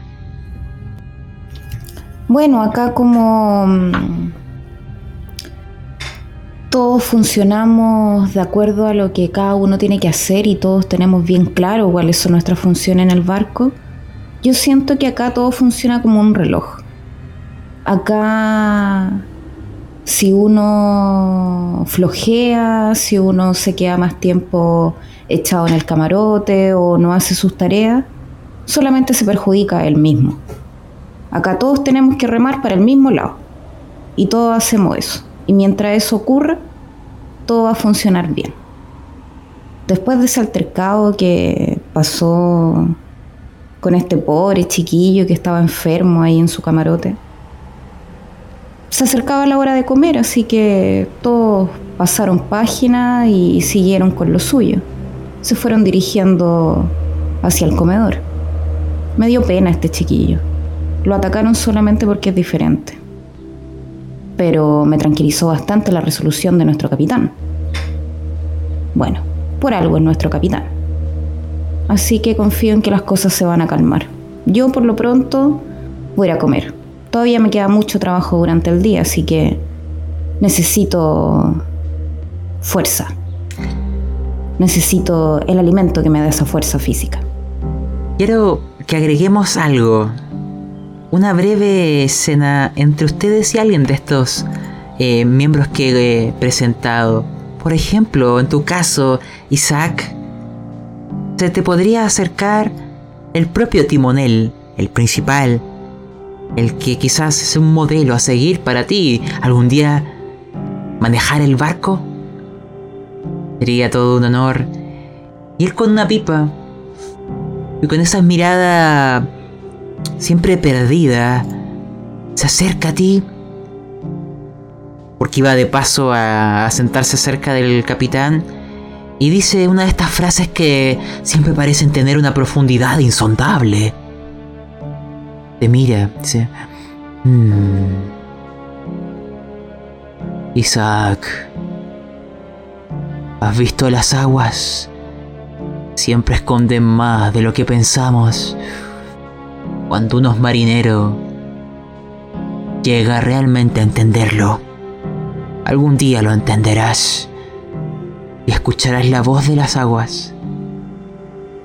Ese día será un marinero de verdad. No te preocupes por lo de hoy. Hay veces que pasa. Ya atraparán una ballena la próxima vez. Tranquilo te da unas palmaditas. Gracias por sus palabras, jefe. Sí, estas cosas pasan. Lo sé, lo sé. Para la próxima no irá mejor. Ya. Ya volveremos a la mar con más fuerza, con más ánimo. Y lo vamos a lograr. Y. Las aguas. Bueno. Ahora las aguas son nuestro hogar hay que escucharla, ¿cierto? Sí, hay que oír la voz del mar y la de las estrellas. Nunca pierdas de vista las estrellas. Hablan sin palabras, más allá de las guías. Ya lo entenderás. Quiero Silas, cuéntame tú esta, este momento antes de aquello. La mesa es tuya. Pues, terminado todo ese altercado, Simplemente volví a mi camarote. Qué grande es el capitán. Es un gran hombre. Esa forma de resolver todos los problemas. Sin duda, algún día quiero ser como él. Me recuerda un poco a lo que me contaban de mi abuelo. Pero bueno, vuelvo a mi camarote y arreglo un par de cosas simplemente. Reviso por si acaso, si es que no me falta nada. Aunque, aunque me faltara algo no me importaría, pero más que nada pasar lista no está de más. No te han robado nada.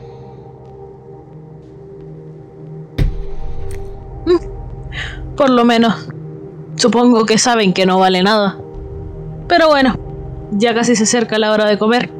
Así que hay que devolverse y apresurarse. No vaya a ser que me vaya a, atrasar en las tareas. Y si me vuelvo a atrasar, creo que probablemente me echarían por la borda. Aunque bueno, no es que realmente me pase muy a menudo, ¿cierto?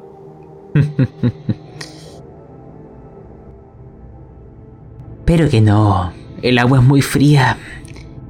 No sé si alguien falta por comentar.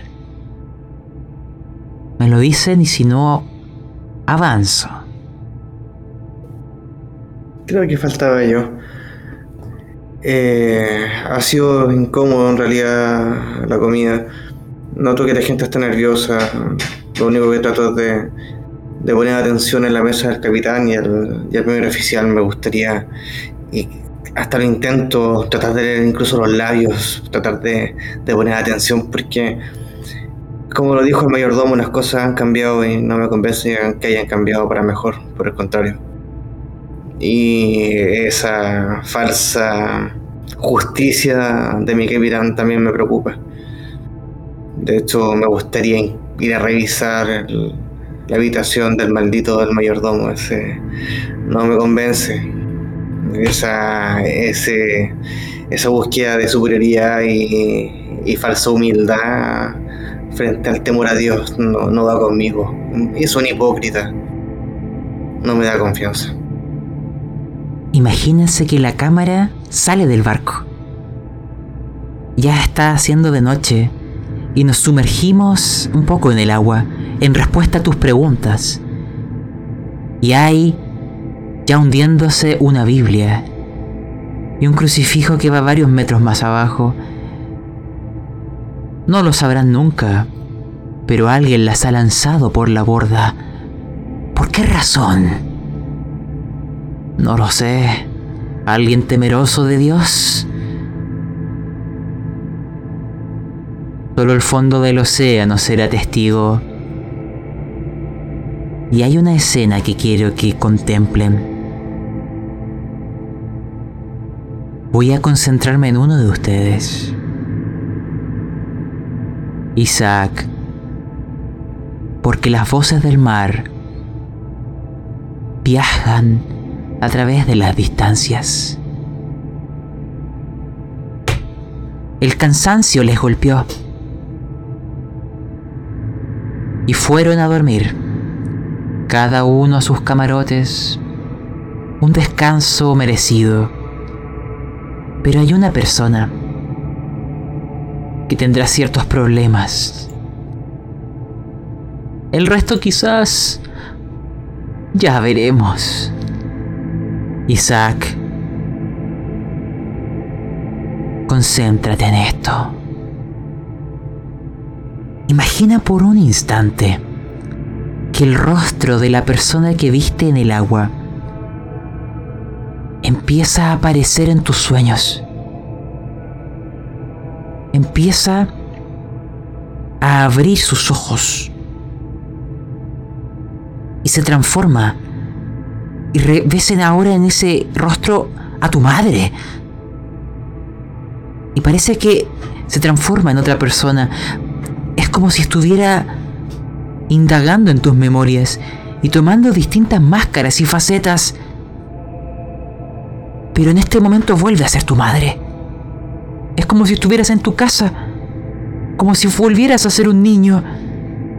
Y ella se acerca a darte el beso de buenas noches. Estás en tu cama arropado. Su mano descansa sobre tu pecho. Pero abruptamente empiezas a sentir frío. El frío del agua salada. Ella se acerca y está cara a cara contigo. En aquel beso maternal. Pero empiezas a sentir el sabor del agua salada en tu boca. Y ella se queda mirándote. No se mueve. Su mano está apoyada firmemente sobre ti. Es un agarre como si fuera una estatua. No te puedes mover. Y su beso se mantiene. Y el agua ahora está entrando en tu boca. Te estás ahogando, Isaac. Te estás ahogando. ¿Qué haces? Ahora sí. Cuando estoy acostado en mi cama y empiezo a sentir que, que, que me ahogo, no entiendo qué está pasando porque es la cara de mi madre. Mi madre jamás me haría daño. Mi madre siempre me cuidó, se preocupó por mí. Sacó el pan de su propia boca para dármela a mí, para que nunca me faltara nada, para que nunca pasara hambre. Jamás me haría daño, jamás trataría de matarme. ¿Por qué me estoy ahogando? Empiezo a moverme, a tratar de despertar de este sueño, de esta pesadilla, pero otra vez no me puedo mover. Me siento rígido, igual que en el bote. Isaac. No puedo moverme. De hecho, abres los ojos. Es como si despertaras. Pero tu madre sigue ahí. Y te estás ahogando. Voy a lanzar un dado de daño. Ya. Te estás ahogando. El agua sigue entrando en tu boca. Agua salada y muy fría.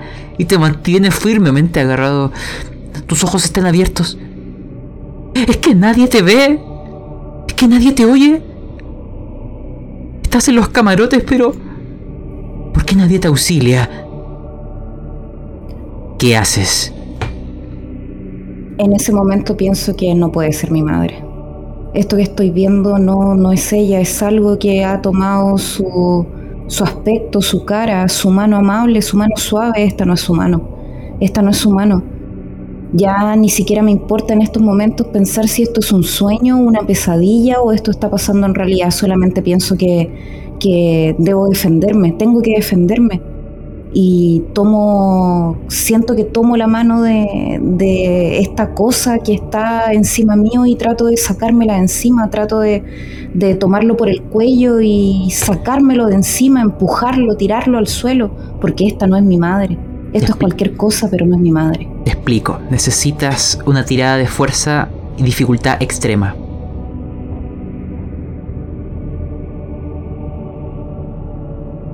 Lanza.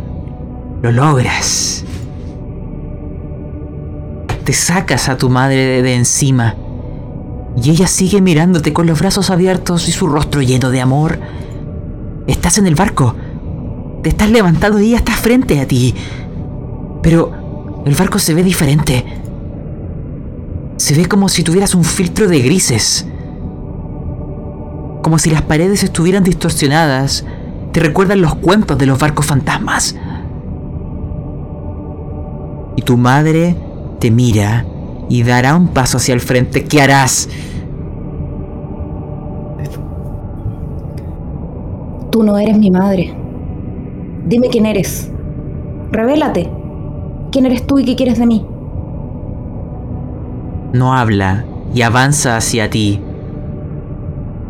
Abres tus ojos y estás nuevamente en la cama. Y ella está encima tuyo. ¿Qué haces? Trato de protegerme. No me importa que sea esta cosa, pero no me va a vencer. No puede hacerme nada. Yo soy más fuerte. Ahora, el resto. Uno de ustedes podría oír algo. Ese podría ser Silas o podría quizás ser John Dewitt. ¿Hay alguno de ustedes dos? quién? Ya. ¿Podría ser yo? Ya, Silas. Tú te despiertas. Y oyes gritos, conversaciones, escuchas la voz de Isaac. Todos los demás siguen dormidos. Tú te acercas a donde está ella. Perdón, él. Pero tú ves otra cosa.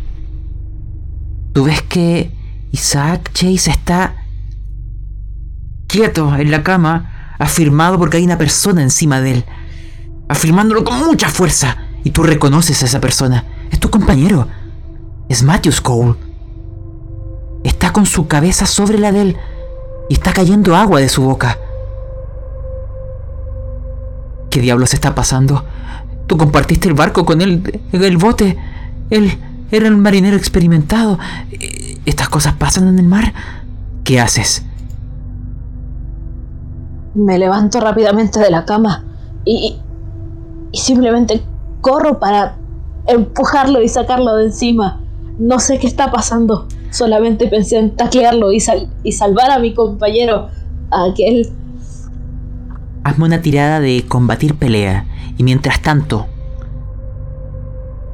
Isaac Chase, ¿qué haces tú? Tú ves a tu madre. Escuchas, eso sí, que hay alguien que viene. Oh, Sila se lanza contra tu madre, pero ella lo, lo aparta hacia un lado con extrema facilidad. ¿Qué harás tú? Yo sigo tratando de defenderme, tomo, pongo mis manos en el cuello de este ser y le grito, tú no eres mi madre, tú no eres mi madre, mi madre está muerta, tú no eres mi madre, dime quién eres, dime quién eres y qué quieres de mí. Y trato de asfixiarlo con mis manos puestas en su cuello. Pesa mucho, no puedo sacármelo encima, trato de con mis piernas hacer fuerza y tirarlo y no puedo, es muy, muy pesado, es como si fuesen dos hombres encima mío. Si estás ocupando todo tu cuerpo, es una tirada de combatir pelea.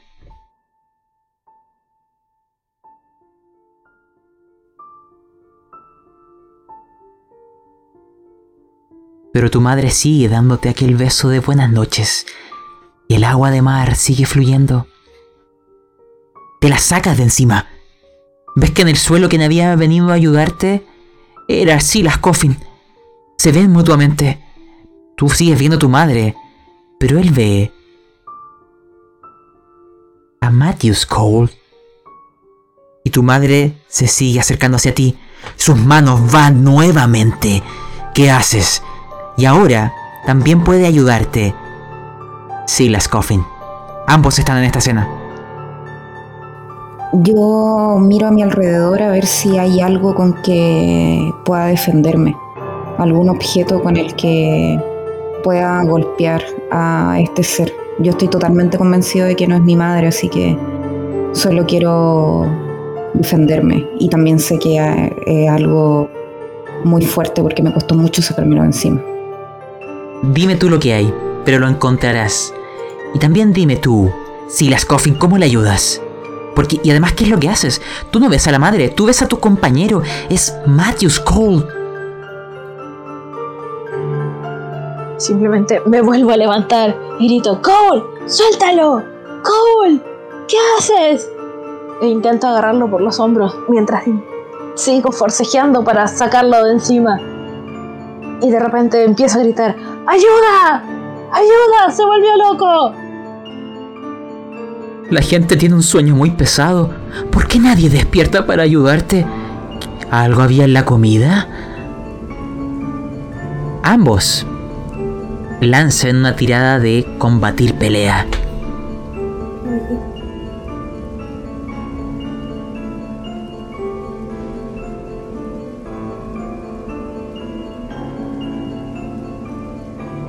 Le golpean, le tiran al suelo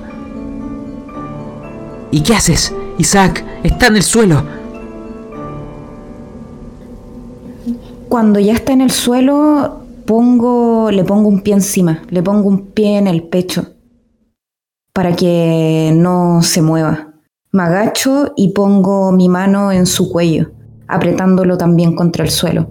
Y le sigo gritando, dime quién eres, dime quién eres y qué quieres de mí, dime quién eres. Imagínate que esa presión que pones en su pecho, ahora la sientes en el tuyo. Y estás nuevamente en la cama y está sobre ti otra vez. Y recibes otro dado de daño. ¿Qué haces, Isaac? Ahora no está Silas a tu lado. Cuando John DeWitt. Veo...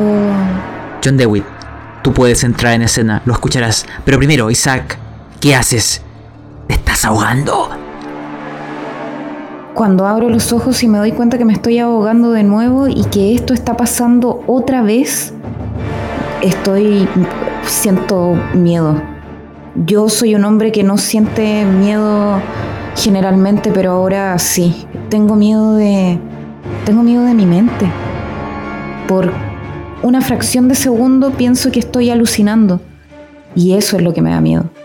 Pero al mismo tiempo pienso que sea una alucinación o no, tengo que sobrevivir a esto y me estoy ahogando, siento que me ahogo y vuelvo a ver a este ser con la cara de mi madre encima mío y otra vez hago lo mismo, trato de sacármelo de encima. Siento ya ni siquiera puedo ver bien porque esta agua que entra por mi boca es como que si también estuviese por todo mi rostro, entonces ya ni siquiera puedo ver bien si este ser o lo que sea que está encima mío aún mantiene la cara de mi madre o no, pero sé que me lo tengo que sacar de encima. Y sigo empujando, trato de empujar con mis brazos y con mis piernas para botarlo y poder sacarlo del cuarto, sacarlo de los camarotes. Hazme una tira de fuerza.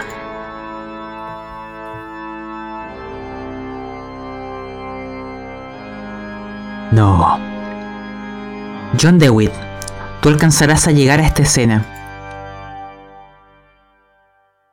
Tú verás que Isaac Chase está convulsionando. Y alguien está encima de él. Matthews Cole. Y esa convulsión termina con sus, con sus brazos cayendo al suelo, sin moverse. Y verás el rostro de Matthews Cole. Es el mismo tu compañero, pero cae agua de mar de su boca como una cascada y te mira sin parpadear. Lanza cordura.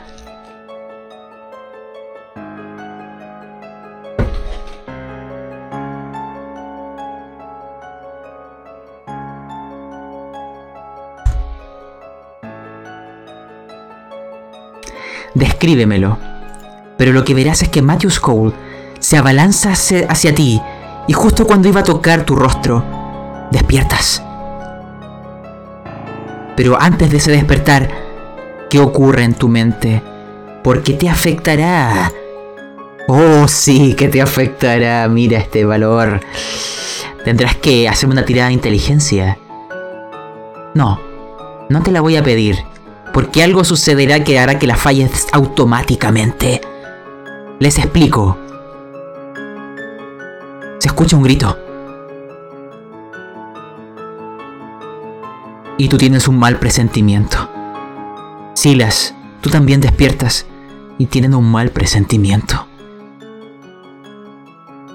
En la cama, Isaac Chase está muerto. Su cuerpo está inerte y de su boca no, no para de salir agua. Sus ojos están congelados en una mueca de horror. La gente lo está mirando, se está murmurando. Dicen que quizás es, es el castigo de Dios por haber, por haber robado los símbolos sagrados. Algunos están rezando, otros dicen que es obra del demonio. Pero es verdad. Has muerto, Isaac. La voz del que te vio, la voz que te habló mientras cazaban las ballenas, te lo dijo. No pudieron salvarte en el sueño. ¿O fue un sueño en realidad? Quiero que lances en la tablita de locuras, John. Por esta razón lo fallarás automáticamente, porque tú entiendes, o mejor dicho, no estás seguro aún Es como si hubiera sido un sueño y al mismo tiempo no lo hubiera sido. Pero con las horas lo entenderás. Está muerto de verdad. Y mientras tanto, porque todo esto fue en la noche mientras dormían, habían dos personas en cubierta. Ninguno oyó nada. Todos los gritos de que tú te levantaste o Sila se levantó, nadie lo oyó. Parece que siempre estuvieron soñando. Pero hay una tercera persona encubierta, Matthews Cole, que está mirando el horizonte. Tiene la ropa un poco manchada con agua de mar y tiene la barba un tanto mojada. Él no recuerda nada de lo sucedido.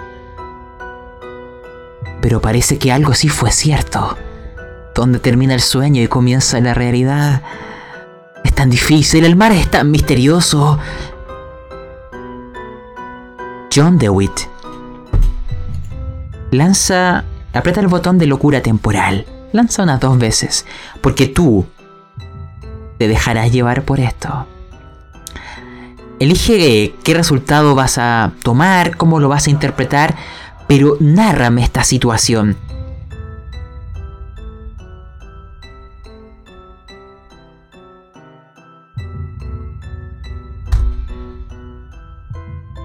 ¿Estás muteado? Sí, no está pensando cómo, cómo adaptarlo. Eh, no, eh, yo estoy seguro, yo vi, yo vi a Matthews, yo vi que él estaba sobre él, yo vi saliendo agua de su boca. Él, el maldito cabrón, mató a Isaac, yo lo sé. Entonces, ver eh, el agua o pensar en que tengo que salir a cubierta y ver toda esa agua alrededor me produce desesperación. No puedo salir a cubierta, tengo que quedarme aquí abajo, por lo menos un momento, quizás unos días, quizás unas horas, no lo sé, pero no estoy preparado. Hay agua, agua saliendo de su boca. Matthew fue. Quiero, porque ahora le voy a dar el pase a Silas. Señor Isaac Chase, usted ha muerto, pero le daré otro tripulante. Dele un nombre. Despertarás como él y ya te daré una nueva hoja. Pero la muerte es verdadera. Silas Coffin, a ti también te voy a pedir una tirada de cordura, porque cuando veas el cuerpo de Isaac muerto, recordarás tu sueño. Y murió ahogado mientras dormía. Oh, Silas. Vamos a ver. Ya no fueron tantos puntos, pero descríbeme, ¿cómo interpretas esto? ¿Tú lo viste? ¿Tú lo ayudaste? ¿O no? La mesa es tuya. Yo... Tal vez... Tal vez la comida estaba algo rancia. No, sé qué acaba de pasar. Esto no está bien. Juraría que... Hasta mis manos me duelen. Hasta tengo un pequeño dolor en la espalda por el golpe que me di cuando me empujó. Yo, yo no sé qué acaba de pasar, simplemente... En realidad fue un sueño. No, no sé, esto parece tan irreal. Creo que tengo miedo. Te- tengo miedo, pero... Pero tengo que ser fuerte, o sea, soy un marinero ahora. Yo, yo no puedo tener miedo. Mamá, esto no está bien. Tu madre te lo advirtió, que no te fueras a la mar. Hubieras escuchado sus palabras. Quiero...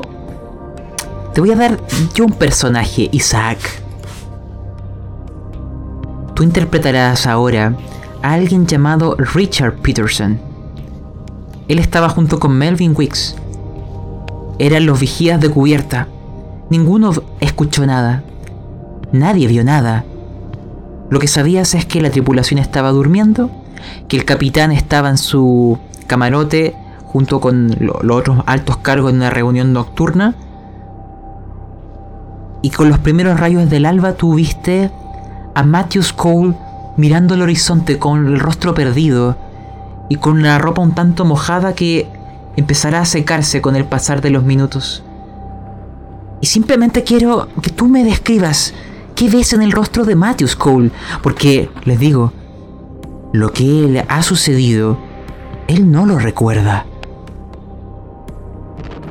pero todos lo vieron siendo un asesino, porque, no lo sé, el mar es un misterio. Así que, señor eh, Richard Peterson, cuénteme su escena, su visión. La mesa es suya.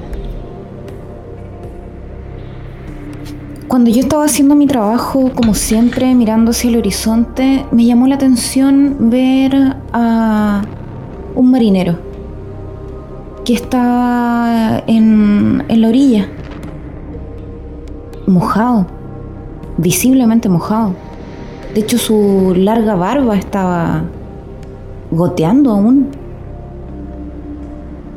Pero su rostro está como oído como perdido. Oiga, oiga, compañero, oiga usted. Oiga, salga de ahí. Sí, es peligroso. sí. Ah, ah. ¿Qué, eh, do- do- eh. Oh, Peter, Peterson. Ah, disculpa. Oh. ¿Cuánto rato llevo acá? Yo lo acabo de ver, pero... Oiga, hombre, está empapado. Oh, Y es de esa- noche. Oh, me quedé. Me había quedado como medio dormido en la guardia anoche, pero. Oh, oh, dej- oh, no, nomás que me hablaste, estaba demasiado. ¿no? ¿Qué está haciendo acá? Oiga, pero... ¿Usted huele a... ¿Esto es agua de mar? ¿Se metió al agua? Eh, parece que me pegó una ola muy fuerte. Me raro. la, la ropa. Siento. Siento olor a mar. O agua de mar. ¿Sí? Mm, sí, una bola de, me ha de haber pegado. No sé cómo no me di cuenta. Ah. creo que me iré a Harto raro, marinero. Harto raro, porque yo he estado vigilando acá y no ha habido ninguna ola brava en este rato. Vaya cambiarse, será mejor. Ah, me hizo mal. Creo que no debería haber tomado la guardia después de haber, de haber andado tanto en el barco. Me esforcé mucho por. Y más encima no pescamos nada. Bueno, a algunos les fue mejor que a otros. Hmm, Voy a, voy a ir a dormir, no, no estoy bien. Necesito reponer energía. Sí, mejor. Vaya con sus compañeros. Voy a pasar a donde Jones, el cocinero, a ver si hay un poco de comida. Quiero hacer una elipsis de tiempo para presentar la escena final de hoy y que cada uno me dé sus impresiones de lo que está pasando o lo que cree que está pasando. Vamos a cambiar la canción.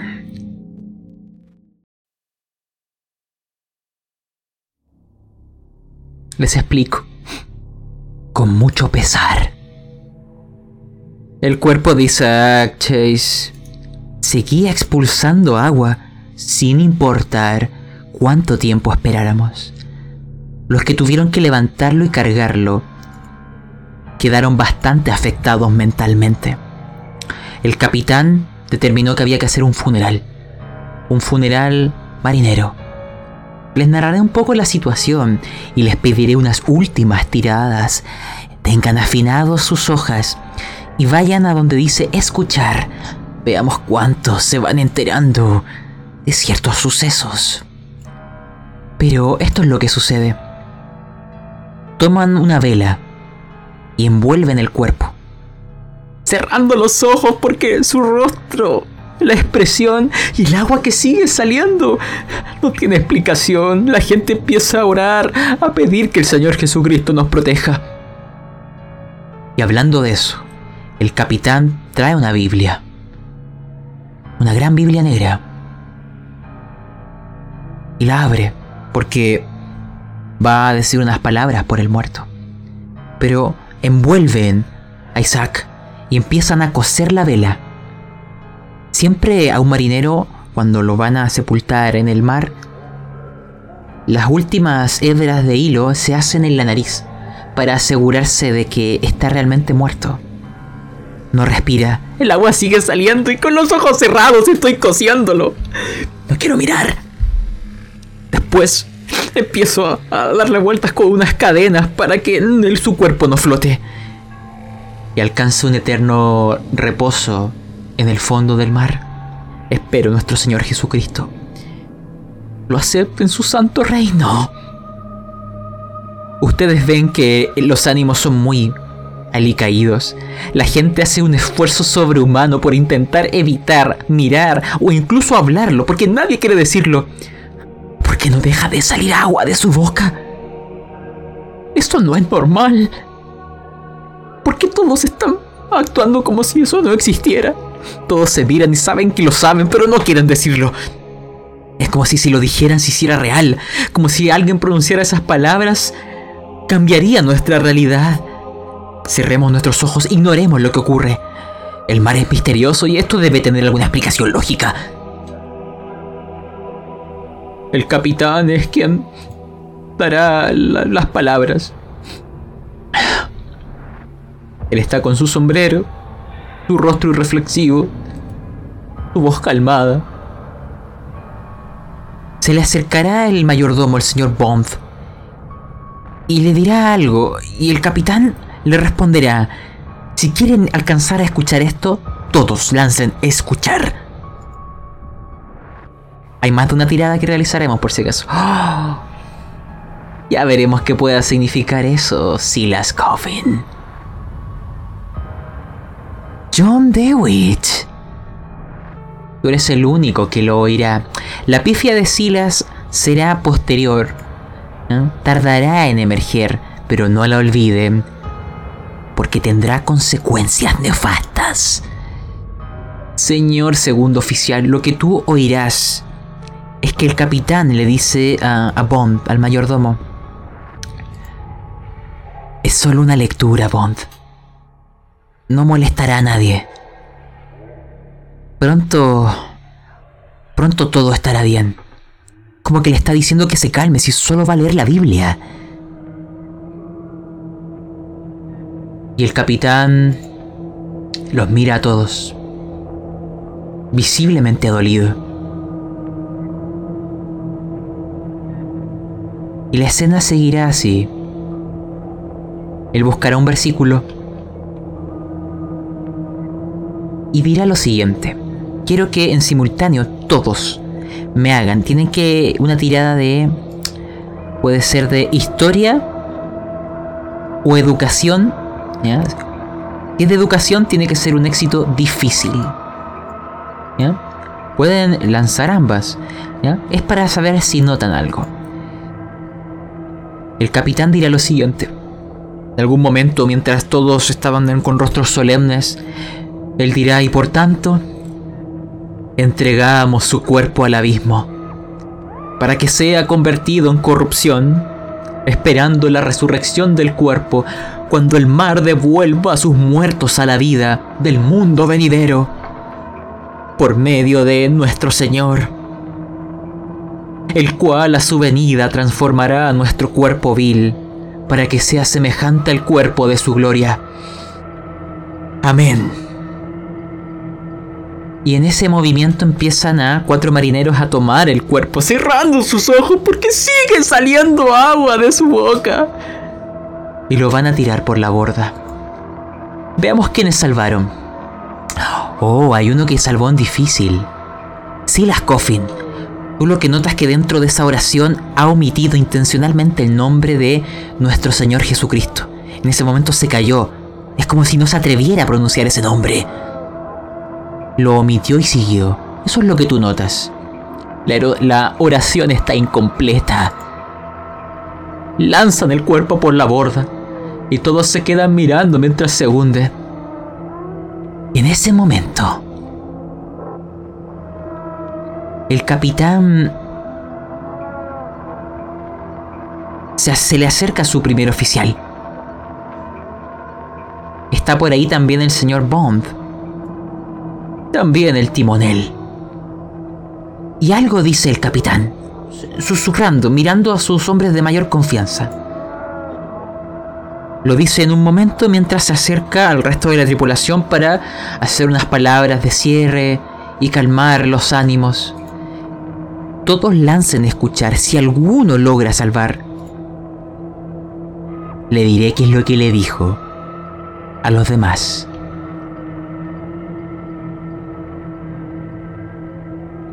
Veamos, oh, Matthews no lo logra. Nadie lo logra. Qué triste. Qué lamentable. Em, ah, recordar que el personaje nuevo también puede lanzar.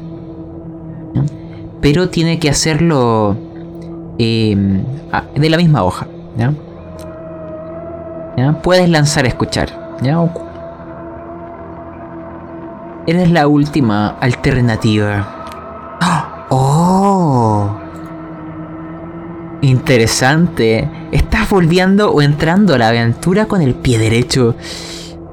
Lo que tú escuchas es... Es solo el primero.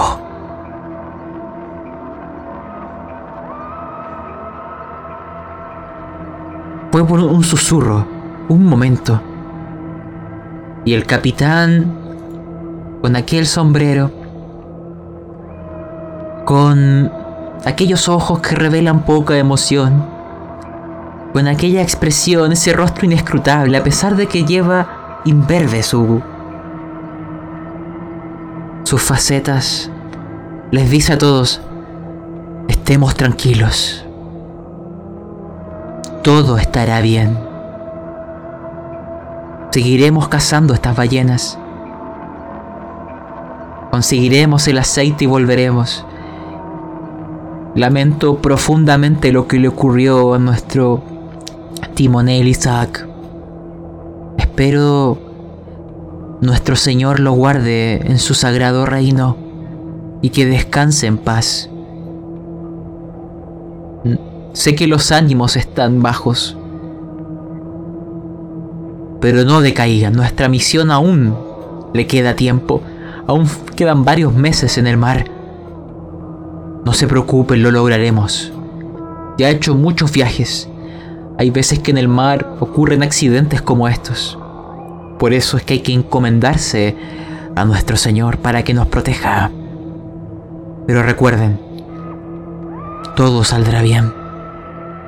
Tranquilos todo saldrá bien. Quiero que ustedes en esa escena de este funeral vayan dándome sus palabras finales.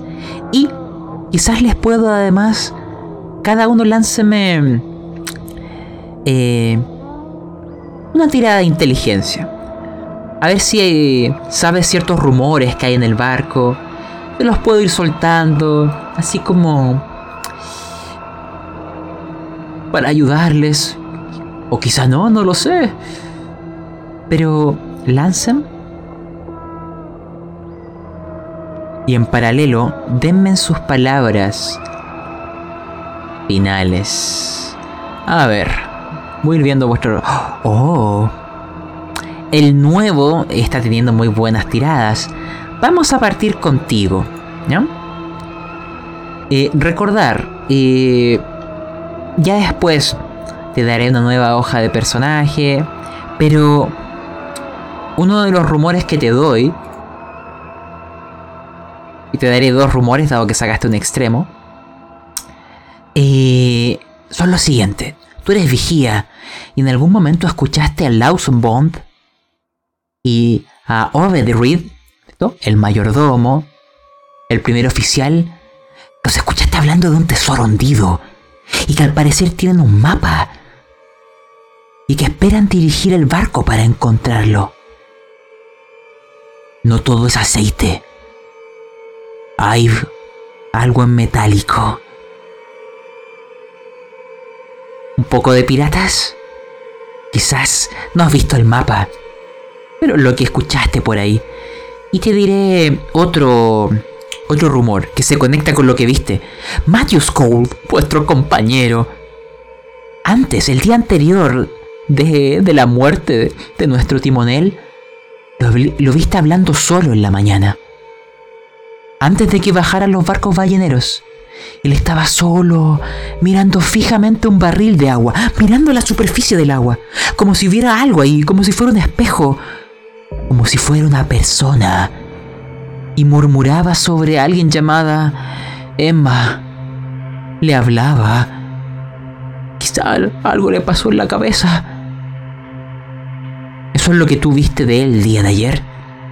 Hoy lo viste nuevamente perdido y un tanto mojado con agua de mar. Esos son los rumores que te doy. Veamos si alguien más salvó. Matthews, tuviste un éxito, te daré un rumor también. Veamos. Em, este es lo que te diré. No sé si es para preocuparse. No sé cuántos lo saben. Pero tú eres un marinero experimentado y te diste cuenta. El barco ha estado dando vueltas y vueltas, cruzando la misma parte del océano durante semanas. ¿Por qué están dando vueltas y vueltas por el mismo lugar? ¿Qué están buscando, Matthews? ¿Qué están buscando? No lo sé. Quizás lo que ves en el agua te lo diga. ¿Quién sabe? El resto parece que no, no he escuchado ningún rumor relevante. Así que quiero que cada uno me vaya cerrando la sesión de hoy con esa escena del capitán dando estas palabras de calma, con los primeros rayos del sol, con la intención de seguir buscando estas ballenas, pero con la sensación no solo de que los sueños anteriores, que eran lo que les comenté al comienzo, todos han soñado de que alguien los llama, todos han soñado con algún tipo de gran estructura colosal, torres enormes, estructuras ciclopias, y se imaginan caminando por ahí, en la Atlántida, no sé qué más puede ser, pero les llama, les llama, les llama. Y hoy, por primera vez, empiezan a dudar de que esos sueños puedan ser algo más que sueños. Parta usted, John DeWitt. La mesa es suya. A ver, las últimas palabras del, del capitán me dejan más que claro que tenía razón cuando dije que habían ratas en el, en el barco. No puedes tratar de, de, pasar por normal que ese cuerpo aún siga botando agua como si fuese una pileta. Esto no es normal y ellos tienen que estar implicados. Esto está muy mal. Ni siquiera tengo mi Biblia para poder buscar consuelo. Porque lo único que siento es que la oscuridad se viene no solo para mí, sino que para todo el barco. Quiero oír a, Silas Coffin, nuestro marinero novato. Para él todo esto es nuevo. Quizás así sea navegar por los mares. No hay que extrañarse, Silas, ¿cierto? No hay que extrañarse. Voy a interpretar tu pifia de la siguiente manera. No hay que extrañarse, Silas. Esto es normal. Esto es ser un marinero. Te estás convirtiendo en todo un hombre. Siéntete feliz. No estés intranquilo. Las palabras del capitán calan hondo en ti. Todo saldrá bien. Quiero escuchar tus palabras ahora. Bueno, una muerte es una muerte y a todos nos llega el momento según como mi madre decía. Dios en su grandísima sabiduría, sabe cómo los llama. Quizás esta es una prueba más para convertirme finalmente en el gran hombre que siempre aspiré ser. Los ánimos están un poco raros, pero no importa. El mar sigue y las ballenas esperan. Y el preciado aceite... Oh, el preciado aceite. Todo va a ser muy bien de ahora en adelante. Esperemos que no hayan más altercados, simplemente. Es lo que todos esperamos. Señor Richard Peterson, nuestro vigía, nuestro nuevo personaje, que aún no se ha encontrado con los demás, pero ya lo harán. No somos tantos. Quiero que me dé sus palabras finales a partir de lo, lo que ha expectado, de lo poco que sabe, pero que pronto sabrá más. La mesa es suya. A diablo, aquí pasa algo raro. ¿Cómo habrá muerto el timonel? No alcancé ni a darme cuenta de lo que estaba pasando y me encontré con este funeral. No, pero esto no es normal.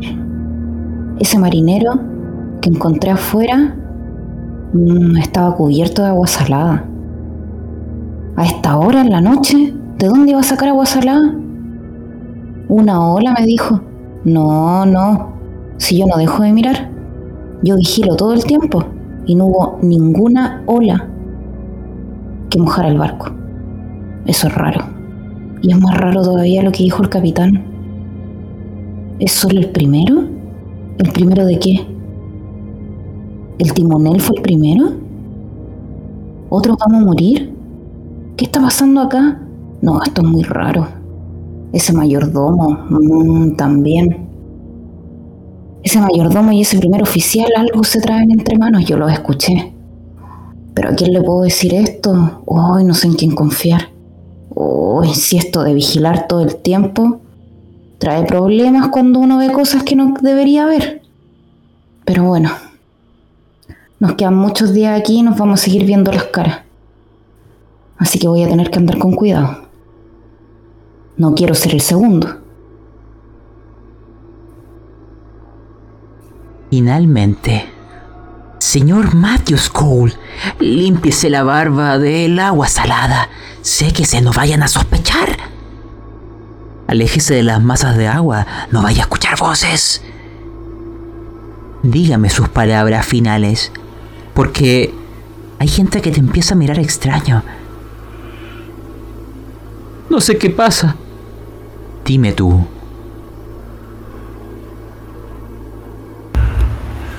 Anoche, mientras vigilaba, algo raro, extraño, muy extraño pasó.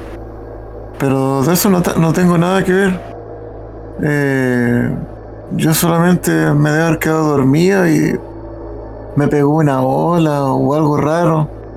Creo que incluso alguno de mis compañeros me hizo alguna broma y me mojó en la mañana. Yo admiraba mucho a Isaac. Era una persona con valores, cosas que ya no se ven en el mar. Todos son unas ratas, incluyéndome yo mismo. Me interesa solamente el dinero. A él le interesaba el barco, la gente. Pensaba que a lo mejor sí, para mí había un futuro en el mar. Pero no, ahora solo quiero irme. Una pregunta, señor Matthews. ¿Quién es Emma?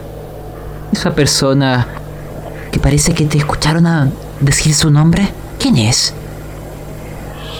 Emma, Emma. Emma es muy importante para mí. Fue. Es una gran amiga.